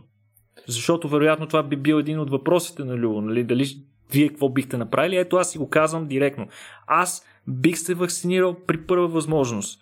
Сега дали ще е с едната или другата вакцина, нали, както дойде, защото трябва да бъдем откровени с себе си, проблема е глобален и вакцините наистина са, няма да стигнат за всички. То не е въпросът дали искате или не искате. В един момент ще е въпрос дали има или няма за вас. Но въпросът е, че аз бих се вакцинирал, защото не се смятам за толкова специален. В смисъл, не смятам, че ако нещо се случи на мен или нещо такова, а, света ще рухне. Или нещо, или под някаква такава форма. Не знам, а, не знам тук дали ме разбирате, аз не го приемам това като саможертва, но това е моя личен дълг към това общество. Обществото, което ми дава възможност да живея в мир и просперитет, да упражнявам професията си и да, да, да мога свободно да говоря и да изказвам убежденията си. Моят ангажимент към това общество, за да продължи да съществува в тази форма, в която на мен ми харесва, е аз да направя това, което се иска от мен в момента, в който това се иска от мен. Да, това е минимално действие, за да мога да си ефективно Точно част от обществото. Само се чуда дали Никола Тук... говори за България или за някакво друго общество, че малко се обърках. Защото толкова хубаво общество, за което той говори, аз отдавна не бях виждал, да ти кажа. Не съм, нека, това е кръга на шегата, разбира се, да. А тук, между другото, като казваш, тъй като малко напреднахме с времето, обаче ми се иска само да продължим още малко това, където зачекна. А, нали, шанс е, че ще има наистина някакъв шортич покрай, покрай тези вакцини. Мисъл, шанс е, че ти дори и да искаш, примерно след хикс месеца, 2, 3, 5 и така нататък, те просто нали, има някаква обективна реалност относно количеството, което може да бъде произведено. И оттам нататък, примерно аз да кажем, аз искам да се вакцинирам, обаче аз искам се вакцинирам утре. А, но утре най-вероятно ще трябва тези вакцини първо да отидат, да кажем, при а, медицински персонал. Пичовете, пичовете с норките. Пичовете с норките. Точно така. Точно така. В смисъл, трябва да по някакъв начин се степенува този тип нали, а, разпространение а, на вакцините. И тук е интересен момента при мене поне, къде отиват нали, тия вакцини в момента, в който минеш а, силно рисковите хора и медицински персонал. От нататък на база на какво? Мисля, по азбучен ред ли ще ни почнат? Как, как би работило това нещо и има ли нещо, което а, съществува като конфликт в рамките на това нещо, което е нерешено според вас? Това е изключително интересен въпрос задаваш и то точно от тази гледна точка, че очевидното го изключваме. Нали? Ясно е, че първо медицинските власти, хората с най-висок риск, като хора с придружаващи заболявания или хора с в контакт с много хора, хора, служители в учреждения, които работят с възрастни хора, служители в училища и други образователни учреждения. Ясно е, че те ще бъдат първи, те ще бъдат на фронтовата линия. И оттам насетне какво следва? Ами, идеята е, че никой не знае. И, и тук идва вече концепцията, че тази вакцина а, ясно е, че като всички други вакцини, а, тя трябва да бъде приложена на максимално голямо количество, максимален процент от обществото, за да има някакъв смисъл. Още повече, че нито една от вакцините, които в момента са одобрени, от а, четирите вакцини, които в момента са в напреднала фаза, нито една от тях не, не можа да демонстрира тази, този стерилизиращ имунитет, за който си говорим. Иначе казано, казвам го направо, в смисъл това, е, това, са, това са научните факти, че в момента не се знае дали която и да е от тези вакцини предотвратява инфекция. Това, което се знае, че тя предотвратява развитие на симптоми или предотвратява развитие на тежки случаи при, при хората, които са вакцинирани. Но не е напълно сигурно, като дори резултатите показват, че по-скоро не го прави това нещо, не е напълно сигурно дали тази вакцина, вакцинираните хора няма и те да са заразни. И тук, нали, вече въпросът е, ние не се ли връщаме на първа страница, така смисъл, не се ли връщаме в началото, при условие, че дори вакцинираните ще трябва да носят маски, защото това ще трябва да е така.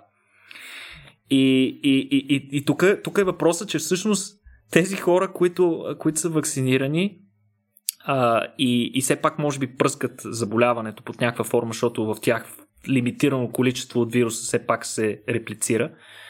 Тези хора са, продължават да бъдат опасни само за невакцинирани. Или за хора, съответно, при които имунитет вследствие на, на вакцинацията не се е развил. Тоест, ако ние обхванем много бързо всички, до голяма степен може би ще решим проблема, но ние не можем да обхванем всички. Няма необходимия капацитет ние за кратко време да вакцинираме целия свят. И тук вече какъв а, подход ще бъде прилаган не е много ясно. Различните правителства прилагат различни а, аршини в това отношение, както и разбира се различни, а, различни м, приоритизации на първите линии. Примерно в, в Великобритания първо ще да вакцинират служителите и а, рез, резидентите на такива старчески домове и хосписи. Чак след това а, здравния персонал. Докато в другите държави от Европейския съюз е обратното. Първо здравния персонал, после хосписите. При нас първо хората с норките. Те са много важни. Хората с норките. Хората с норките са на нулева линия. Приемете. После след това евентуално нали, лекар, лекари и така нататък. А, но а, въпросът, е, въпросът е как ще бъде разпределено това нещо. И тук нали, тази вакцина, както спомена и, и, и Ставро, тя няма да бъде задължителна. Хора в нито един момент няма да бъде задължителна тази вакцина няма как да ви задължат за вакцина на такъв етап. Тя в момента, вакцината всъщност е на фаза 4. Това е една много неизвестна за хората фаза в клиничните изпитвания, защото всички знаете до фаза 3, защото това е границата, в която медикамента минава регулации и може да бъде приложен на масовото общество. А каква е тази фаза 4, за която Никола говори? Фаза 4 се нарича постмаркет, още известна. Това е фазата, в която след първоначалното масово прилагане на, на, на съответния медикамент в обществото, се, се прави и много тясно проследяване на първите няколко стотин хиляди човека, които го приемат и много стрикно се следи за това какви странични симптоми има. Включително на всички хора им се дават телефонни номера, на които те денонощно могат да се обажат, за да докладват странични ефекти и така нататък, което дава възможност на регулаторите да изтеглят медикамент, който поради примерно защото страничните му ефекти са много редки, да кажем едно на 1 милион и а, клинично изпитване с 35 000 човека не е успяло да ги хване, да може те да го хванат на време това, ако е наистина сериозен проблем, да се намери начин или да се спре медикамент, или да се реши проблема. Хм. И всъщност ние в момента се наричаме, намираме в тази фаза 4. И, и, и сега аз бих дал много интересен пример. Сега не знам това дали ще е лека спекулация така с подхвърляне към Ставро, но в един от любимите ми филми по темата Contagion или те мисля, че на английски го превеждат зараза или за нещо такова. А, да, в този филм имаше абсолютно същата ситуация. Там мисля, че прототипът на заболяването беше някаква хента вирус, нещо доста по-тежко, с а, а, проява на енцефалити и така нататък, смъртността със сигурност беше по-висока, отколкото при COVID. Но е, те там... бяха в рамките на няколко дни умираха, май, Contagion. Е, да, ето това е до голяма степен нали, за, за, за холивудски ефект.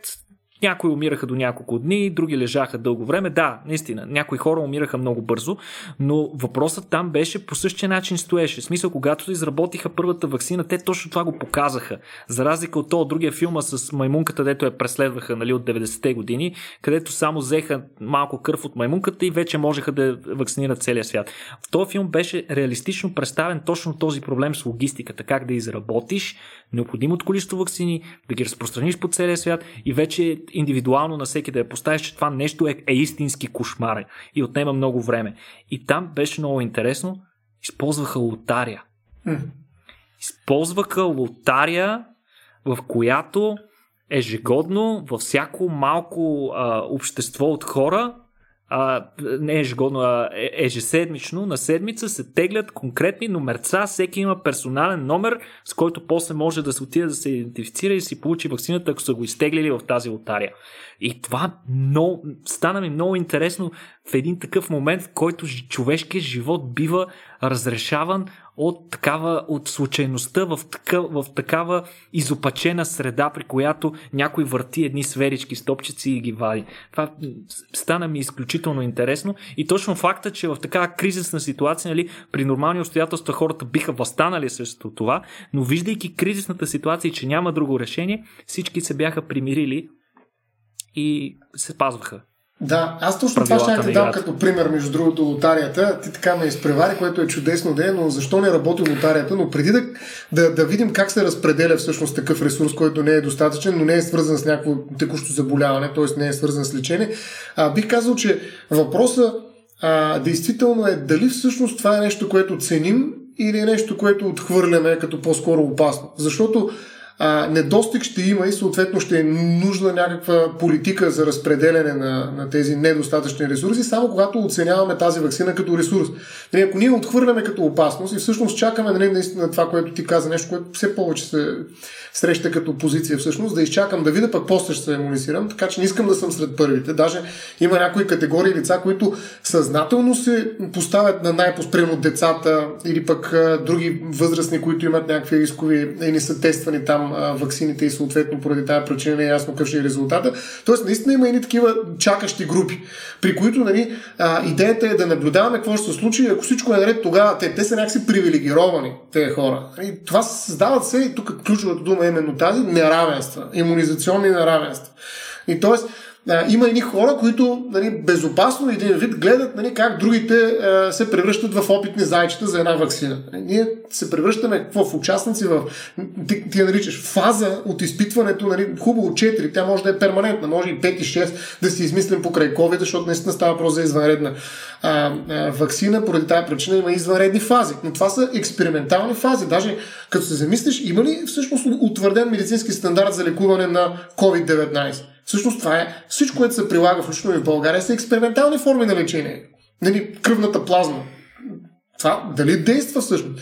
Дали това е нещо, което в крайна сметка е утвърдено като ефективен а, метод за лечение на, на това заболяване? Не, всеки лекува деца ви като доказателствената медицина умря нали, като дойде COVID-19. Всеки почна да се лекува с каквото си иска, нали, в общи линии, само и само, нали, само дето и, и могат да се четат и някакви специални заклинания и да се, както казах Никола преди известно време, да плюят от заре, да минават някакви мостове и т.н. Всякакви неща почват да работят, нали, защото ние нямаме нещо, което да работи доказано. И поради тази причина и вакцината се вкара в този кюп, нали. И тя всъщност е нещо, с което експериментират някакви хора. Да, добри, добри са им намеренията, но ние знаем, че е добри намерения са всъщност по пътя към Ада водят. Нали.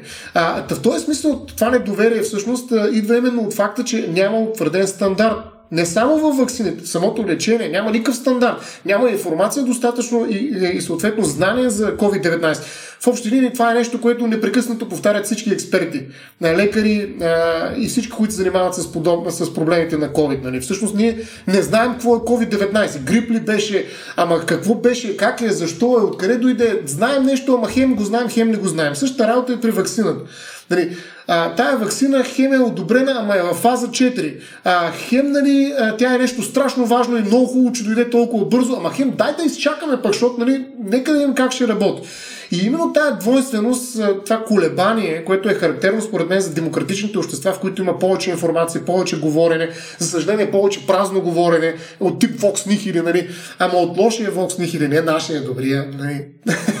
Та, въпросът е, че в цялата тази работа, наистина човек не знае аджиба сега да се редли на опашката и да седи вкъщи и да гледа сир. Нали, това е голям проблем. Какво да прави? Е, обикновено нали, търпението трябва да чакаме, щом си здрав, особено пък ако си прекарал и така, бе, дай да наблюдаваме, ние сме хитри. Нали, какво е по-различно, казва Никола, аз от останалите, що ме отида първи нали, да, да предложа тялото си на обществото. Нали. Тествайте вакцината, ето не. Давайте, действайте. Нали, ето, нали, това е, аз съм жертва в името на това невероятно благо общество, наречено България. Нали. Нали, това е патриотизъм. Новия Ботев, Никола, Ботев, Кереков и Ботев. Нали. Също, шегувам се с Никола малко то, защото този патос, аз го разбирам изключително а, и много е симпатичен, аз напълно го подкрепям. Но за съжаление хората а, виждат в него именно това, което казах, някаква идеология, някаква а, някакъв, той, той изрично направи този дисклеймер, че няма нищо общо с фармацевтичните а, а, компании, обаче показал ли си е данъчната декларация за 2020? Нали, нека първо да я видим, да видим откъде е плащане. А, той не плаща данъци. Добре, а, но, но така или иначе, в смисъл, почват ни съмнения, ни изследвания, разследвания, нали, да този човек сега, що и говори тези работи, какви са тези работи, той пък много си вярва, нали, саможертви и прочее. А това са, това са ценности, без които нашето общество ще падне. Слава Богу, има и малки единици, които вярват в тях и наистина са готови да, да си оголят гърдите за първата вакцина, но, а, а, но това се поглежда с много голям скептицизъм в България, според мен. И от тук нататък, нали, целият дебат за това, че всъщност става просто за един медицински ресурс, който е оскъден и ние трябва да подредим правилно нещата, изглежда направо трагикомичен. В смисъл, то никой не се реди за тези вакцини, ама ние сме ги подредили нали, на пет групи в нашия национален план нали, за вакциниране и норките, нали, те 80 човека са най-важните, защото те изпреварват всички. Хем, нали, дай да изчакаме, обаче не, в никакъв случай на първо на норките. Нали, макар че са на второ място. Нали, такъв безумен дебат се води, нали, всъщност. Нали, ние ще изчакаме, обаче и те от норките, те да изчакат също. Ми що бе, ако толкова лошо, дайте да ги тестваме. Първо на тях, пък на всичките. Нали, защото те са първите, да са подредили там да, ги, да, да им дарим вакцината. Та, та, та, та, така че този дебат някакси се оказва изключително а, зависим от а, резултата от дебата за ваксините по принцип. Нали, аз това а, в самото начало си говорихме дали да говорим по принцип за ваксините или за COVID-19, но ако ние не минем през вакци... в, в, в, в по-голямата абстрактност на дебата за ваксините, всъщност COVID-19 изглежда страшно комичен дебат. Особено пък ако тръгнем да четем нали, въпросния план национален за вакциниране, където са разделени групите, нали, имат различни цели, всяка група. То там няма обяснение защо са подредени по, тая, тая, по този начин. Наистина, в първата фаза, то пак са и фази наречено, нали, първата фаза винаги е опасна. Първа фаза, сега това е, от всякъде звучи експериментално. По първо проход си, който първи отиде на Луната, ми има най-голям шанс да умре. Много ясно. Нали, та, в, фармацията, в, в, в, да. фармацията това се нарича First in Human Trials, когато да. даден медикамент за първ път бъде приложен върху хора, след като е бил тестван първо върху животни и между другото в, в, в практиката на клиничните изпитвания това е единственият, единствената фаза, в която е приемливо да се дават на хората, които тестват съответния медикамент, да им се дават пари. Да. Нещо, което много малко хора знаят. Много хора смятат, че в клиничните изпитвания на хора да им тестват лекарства върху тях се дават много пари. Не, това вече не е така. Беше до преди известно време, но вече не е така и наистина а, има причина за това и това е точно факта, че така се създава а, своеобразен а. В смисъл, по този начин mm. хората, които са в, неограни...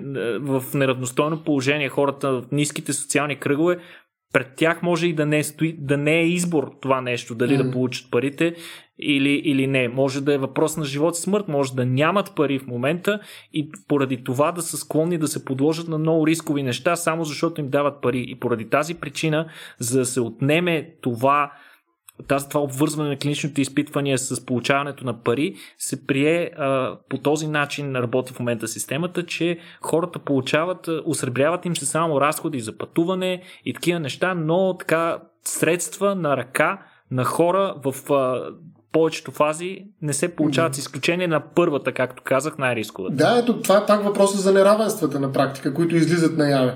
Още повече, че ако ние сме в фаза, това, което каза Никола, също е валидно. Що не ми плащат на мене? Била безплатна вакцината. А, не де. Аз, щом съм в първа фаза, искам да ми се плаща.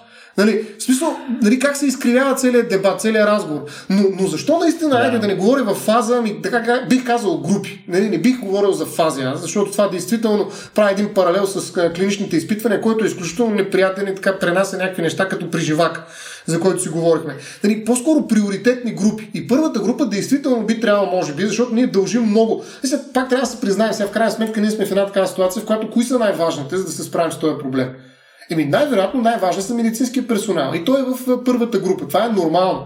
Нали, макар, че някои държави, като в Германия, да речем, правят разлика между медицински персонал и медицински персонал. Тоест, само тези, които се занимават с борба срещу COVID-19, са в първата група.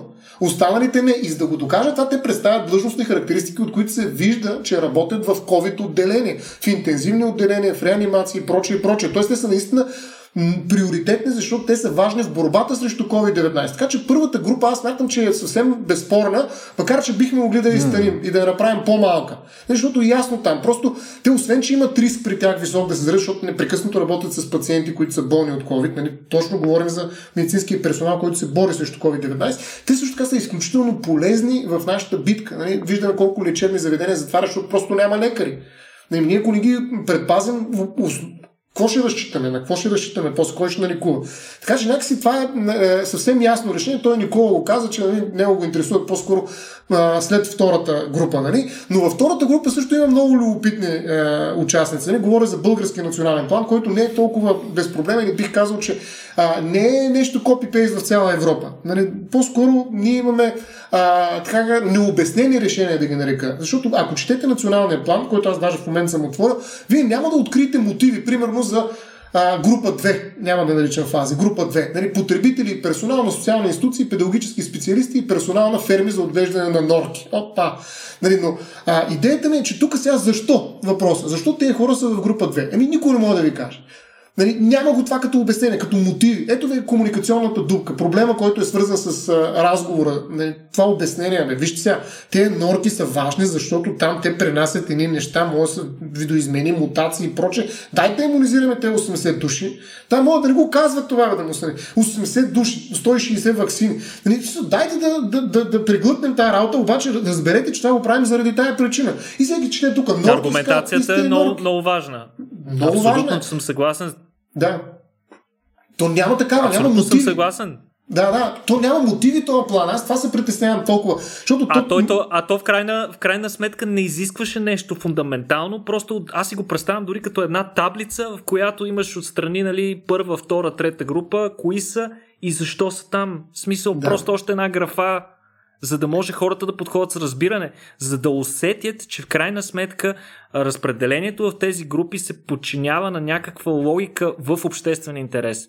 Това е нещо, което се губи и което води до повече недоверие. Ами да, и неразбиране. А, но, но факт е обаче, че тук са вкарани социалните институции и педагогически специалисти, а възрастните хора, даже има нали, група 3, където са служители, участващи в поддържането на функционирането на основни за обществения живот дейности група 3, което не е ясно какво включва, нали? но тук се включват МВР, ВИК и какви ли още не. Нали? А, се оказва, че всъщност ние първо ще съхраним те, които са важни за обществото и чак тогава в група 4 и евентуално група 5 идват уязвими нали, а, хора, нали, възрастни хора над на 65 годишна възраст и, и други, нали, с които имат висок епидемиологичен риск. И оказва се сега в крайна сметка ние защо правим тая вакцина? Това е интересният дебат вече. Тук аз бих зачерпнал изцяло думичката норки, защото тя е толкова безинтересна, че просто няма на къде. Но всъщност нали, само за нея говорим. Е, всъщност, каква е идеята? За медицинския персонал ми е ясно някакси. Но защо първо трябва да осигурим работата на държавата? Нали, това е най-важно. И чак тогава да почнем да лекуваме хората в риск. Някакси държавата е преди хората. Защото ние трябва да имаме хора, които да учат, нали, учители, педагози, а, нали, социални институции, ВИК специалисти, здрави, нали, вакцинирани, а, трябва да имаме МВР полицаи, които са най-течните и здрави, нали, нищо не ги лови, никакъв вирус. Нали. И тая здрава държава изведнъж нали, каже, о, ма ние имахме и ние уязвими, нали, група 5, 4 и 5. Нали, чакай малко, в смисъл, какво, какво е посланието на това? Нали, тук наистина е много голям проблем, според мен, на националния план. И тук влизаме в конфликт с други държави, нали, които по друг начин си подреждат приоритетните групи. Нали, те слагат именно възрастните хора и хората, които са уязвими с най-висок риск, нали, на едни от предните. Айде, е хубаво да не е първа, но втора, трета група. Нали, докато ние ги слагаме накрая. То няма други. Фаза 5 е наречената група. 5 са уязвими групи. Извинявай, аз мислих, че за тях става въпрос цялата тази приоритизация, че те ще са първи. А те са последни моленци. Нали, нали, уязвимите групи са последни. А всъщност каква е идеята на примерно, една социална политика, каквато до някъде е и здравната политика? Нали, точно социалната политика е тази, която изчиства неравенствата, за които и Никола каза и които за Любо пита. Нали, ние трябва да внимаваме с тези неравенства. Да не почнем нали, да, в гетата да пробваме а, фаза 1 в гетата, фаза 2 в а, средния квартал, фаза 3 в а, а, средната класа, фаза 4 за най-добрите, нали, най-богатите. Нали, така нататък. Това ли са фазите? Нали, те, те на практика показват някакви неравенства. Нали, тоест, ние през социалната здравна политика нали, показваме приоритетите на една държава. И тук се оказа, че приоритетите са да има държавата. Ма за какво да има тая държава? Те ще измрат уязвимите хора до тогава. Ами голям прас. Нали, смисъл, а, те са на пета фаза, последната фаза. Уязвимите. Нали, идеята на цялата социална политика е първо да види те, които са най-слаби, които са най-голям, в най-голям риск, които са а, най-потърпевши и да защити тях. Ако създава някаква разлика, без да създава дискриминация и неравенства, които са недопустими юридически, то тази разлика трябва да почива именно на тази специфична уязвимост на опрена категория групи. Примерно мълцинствата, особено мълцинствата на отглеждащите норки, пак айде да последен път ги казвам. Но а, смисъл такъв, че ние трябва а, наистина да, да разберем защо приоритизираме в крайна сметка в този план те групи хора. И се оказва, че за нас най-важно е да има държавата. Нали, да се произвежда а, ред нали, от полицията, да се произвежда образование от педагогическите специалисти, да се произвежда вода, течаща от ВИК специалистите и така нататък.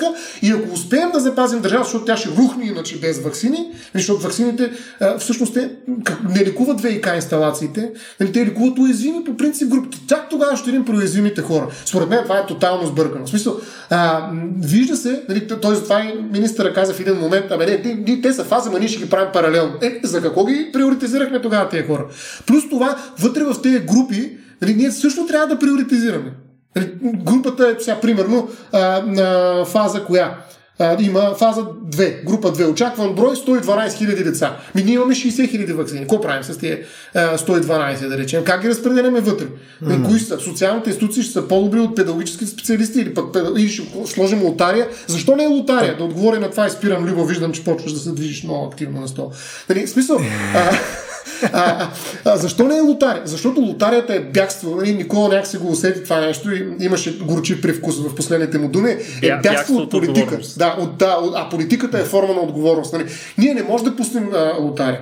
Може би лотария може да пуснем, ако всички сме готови да зажертваме, нали, или пък има някакъв риск и по-скоро дай да видим кой ще тества първи. Нали. Ма някой трябва да е, кой, кой ме да видим да пуснем тест. Тоест, ако имаме друг поглед към вакцината нали, и тогава кой ще, де ще изтегли късата клечка малко лотарията, нали, тогава тогава бих могъл да кажа, че аре, наистина, ако няма желаящи, да, ако, тогава... ако, ако, риска, ако риска беше еднакъв за тежко протичане при всички, да, лотарията ще, ще бъде разумна. Абсолютно да, съм съгласен да. с теб. Но, да. но когато се борим за някакъв ресурс, който е положителен, значи трябва да има някой да застане и да обясни. Не, ти ще си втори, той ще е трети, а пък е той е тук от Зара, ела тук от Преда. Напред. Не, не можем да оставим.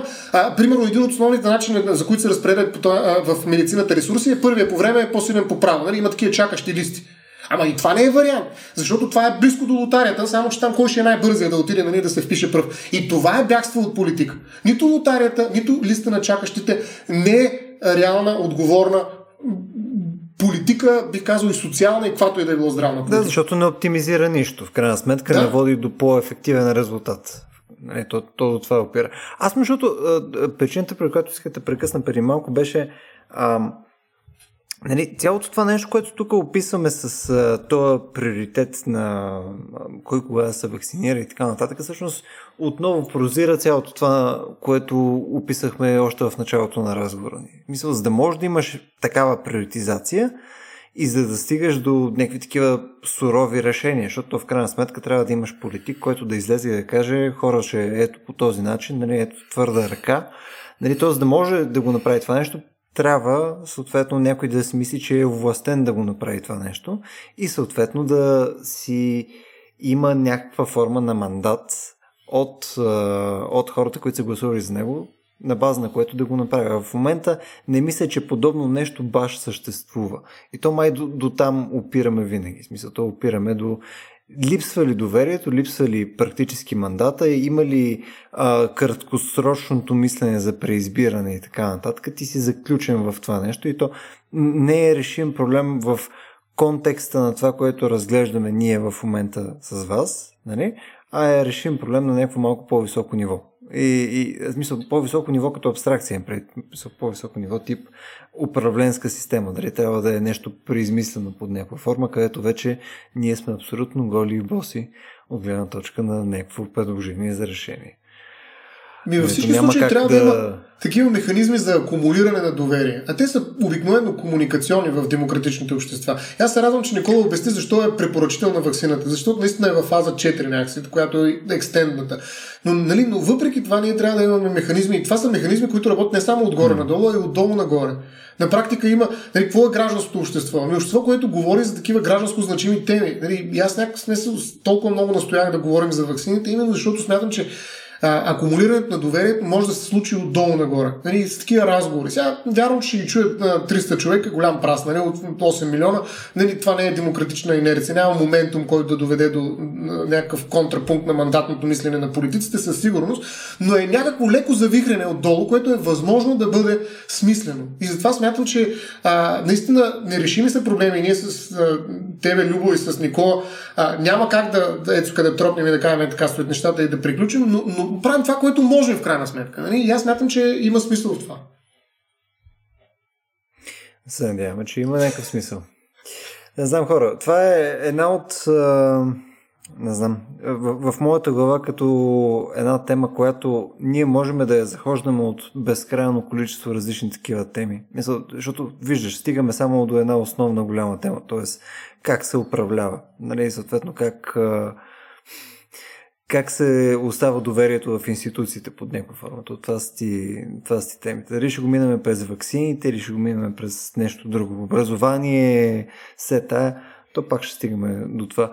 А, може би наистина отговора под някаква форма е в по-добра комуникация, но аз, ако трябва да съм честен с вас, не съм толкова точно оптимист, че това е начин по който ще се достигне до конкретно някаква промяна. Mm-hmm. Не знам, мене, а, поне това, което а, виждаме, може би, в някаква степен исторически, е, че някои от тези, поне големите промени, са по-скоро циклични.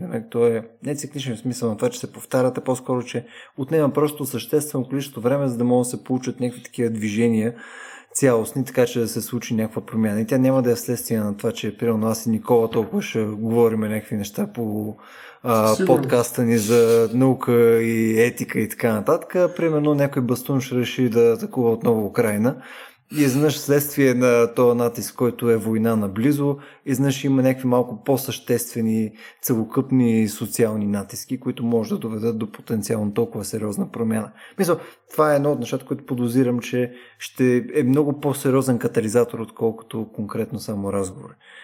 Не знам, да. надявам се да, да не е по този начин, но то, то, ми то е изглежда много по-реалистично да е така. Под формата на количествени натрупвания, така че от, от това е да направим така, че да трупаме от тази страна на везната, така че да, да, да уравновесяваме смисъл. Не, не знам как да го кажа, но поне доколкото е, зависи от нас а, личния избор, защото то, това, това, това е нещо доста важно. Ние а, в а, огромното общество, което живееме, живееме вече с мисълта, че нищо от това, което правим, няма смисъл. А то не е така. Смисъл, малките действия на всеки от нас – се отразяват на общото голямо благо. И в смисъл ти трябва да си чист пред себе си, а, че си направил нещо правилно, а не че си избягал. И всъщност това до голяма степен е и за мен, а, защото нали, не знам дали съм оставил впечатлението от хората, че едва ли не, нали, защото използвах думата саможертва, която беше много неправилна, от сега си го казвам. Не става дума за саможертва, нали? Аз също ня, не бих си сложил вакцината, ако да кажем а, има невакцинирана някаква баба, която седи в кабинета пред мен а, или, или, или е след мен. Разбира се, че тя е под по-голям риск. Аз не заслужавам вакцината в този случай, защото фактически изобщо не съм в групата на застрашените, застрашените хора. Но това, което е личният ти избор, до голяма степен оправдава наличието на лична свобода. Защото наистина като един от основните а, доводи в момента, които се използват за отказ от вакцини и за този скептицизъм, който се наблюдава и тази целенасочена кампания против тях у нас, е точно това, че нарушават личния избор и личната свобода. Пък хората личната свобода, видимо, я разбират много погрешно. Те разглеждат от гледна точка на абсолютната свободия, нали? Смисъл, свободата е свободата на мен да ми е винаги комфортно. Ми не е така. Свободата изисква жертва и свободата изисква отговорност, да поемаш отговорност, когато това е необходимо. Свободата не е някаква, а, някакво състояние, това е нещо, за което ти непрекъснато трябва да полагаш усилия, за да, за да, за да я заслужаваш. И тук даже бих си позволил да цитирам в, с оглед на това с ваксините, два интересни цитата, които според мен са много актуални на настоящата ситуация. Единият е точно на тема за свобода. Ако свободата на тиранията е ужасна, то тиранията на свободата е отвратителна. И, и тук, това, това според мен е много на място. Това е цитат от Хосе Мар, Марти, който е кубински поет, писател и философ, който няма да се опитвам да ви лъжа, че съм запознат с творчеството му. Попаднах на мисълта му и много ми хареса. И другото е доста подобно, то пък е вече на някой по-популярен, Платон, който е казал, че в прекалената свобода се ражда тиранията. И това е така, наистина. И затова ние не трябва, трябва да допринасяме наистина към това нещата да се случват правилно. В смисъл, не трябва да използваме собствените си страхове и нерешителност, а, за, да, за да защитаваме погрешните си решения. Е, момчета, освен какво да ви кажа. А, два часа по-късно Vox Nihili Мога само да потвърдя, че за мен и двамата сте бабата на опашката, която бих предредил за да си бия вакцина. Дай твоята тирания на свободата. Вие двамата правите една баба, която аз бих предредил едновременно. И, и с ние това предлагам да приключим за днес. Сърца. Абсолютно сърца. Ами хора, не знам, смисъл, е, честно, аз съм силен скептик точно колко слушаемо беше нашия стрим в Consciousness подкаст днес. Деца вика ще се чуе, най-вероятно. Надявам се да ви е било интересно и задължително върнете ни фидбек дали а, трябва да променим начина по който а, записваме нашите епизоди, дали има нещо, което може да коригираме в начина по който правим нашите подкасти а, дали има теми, които ние пропускаме или нещо, което тотално обсъждаме по супер смотан начин. Това винаги ще ни е полезно, за да станем по-добри. Също така, а, можете да ни подкрепите на patreon.com raciobg, както и благодаря на всички, които вече го правят. Има вече над не знам, 60 и нещо, 70 човека, които го правят.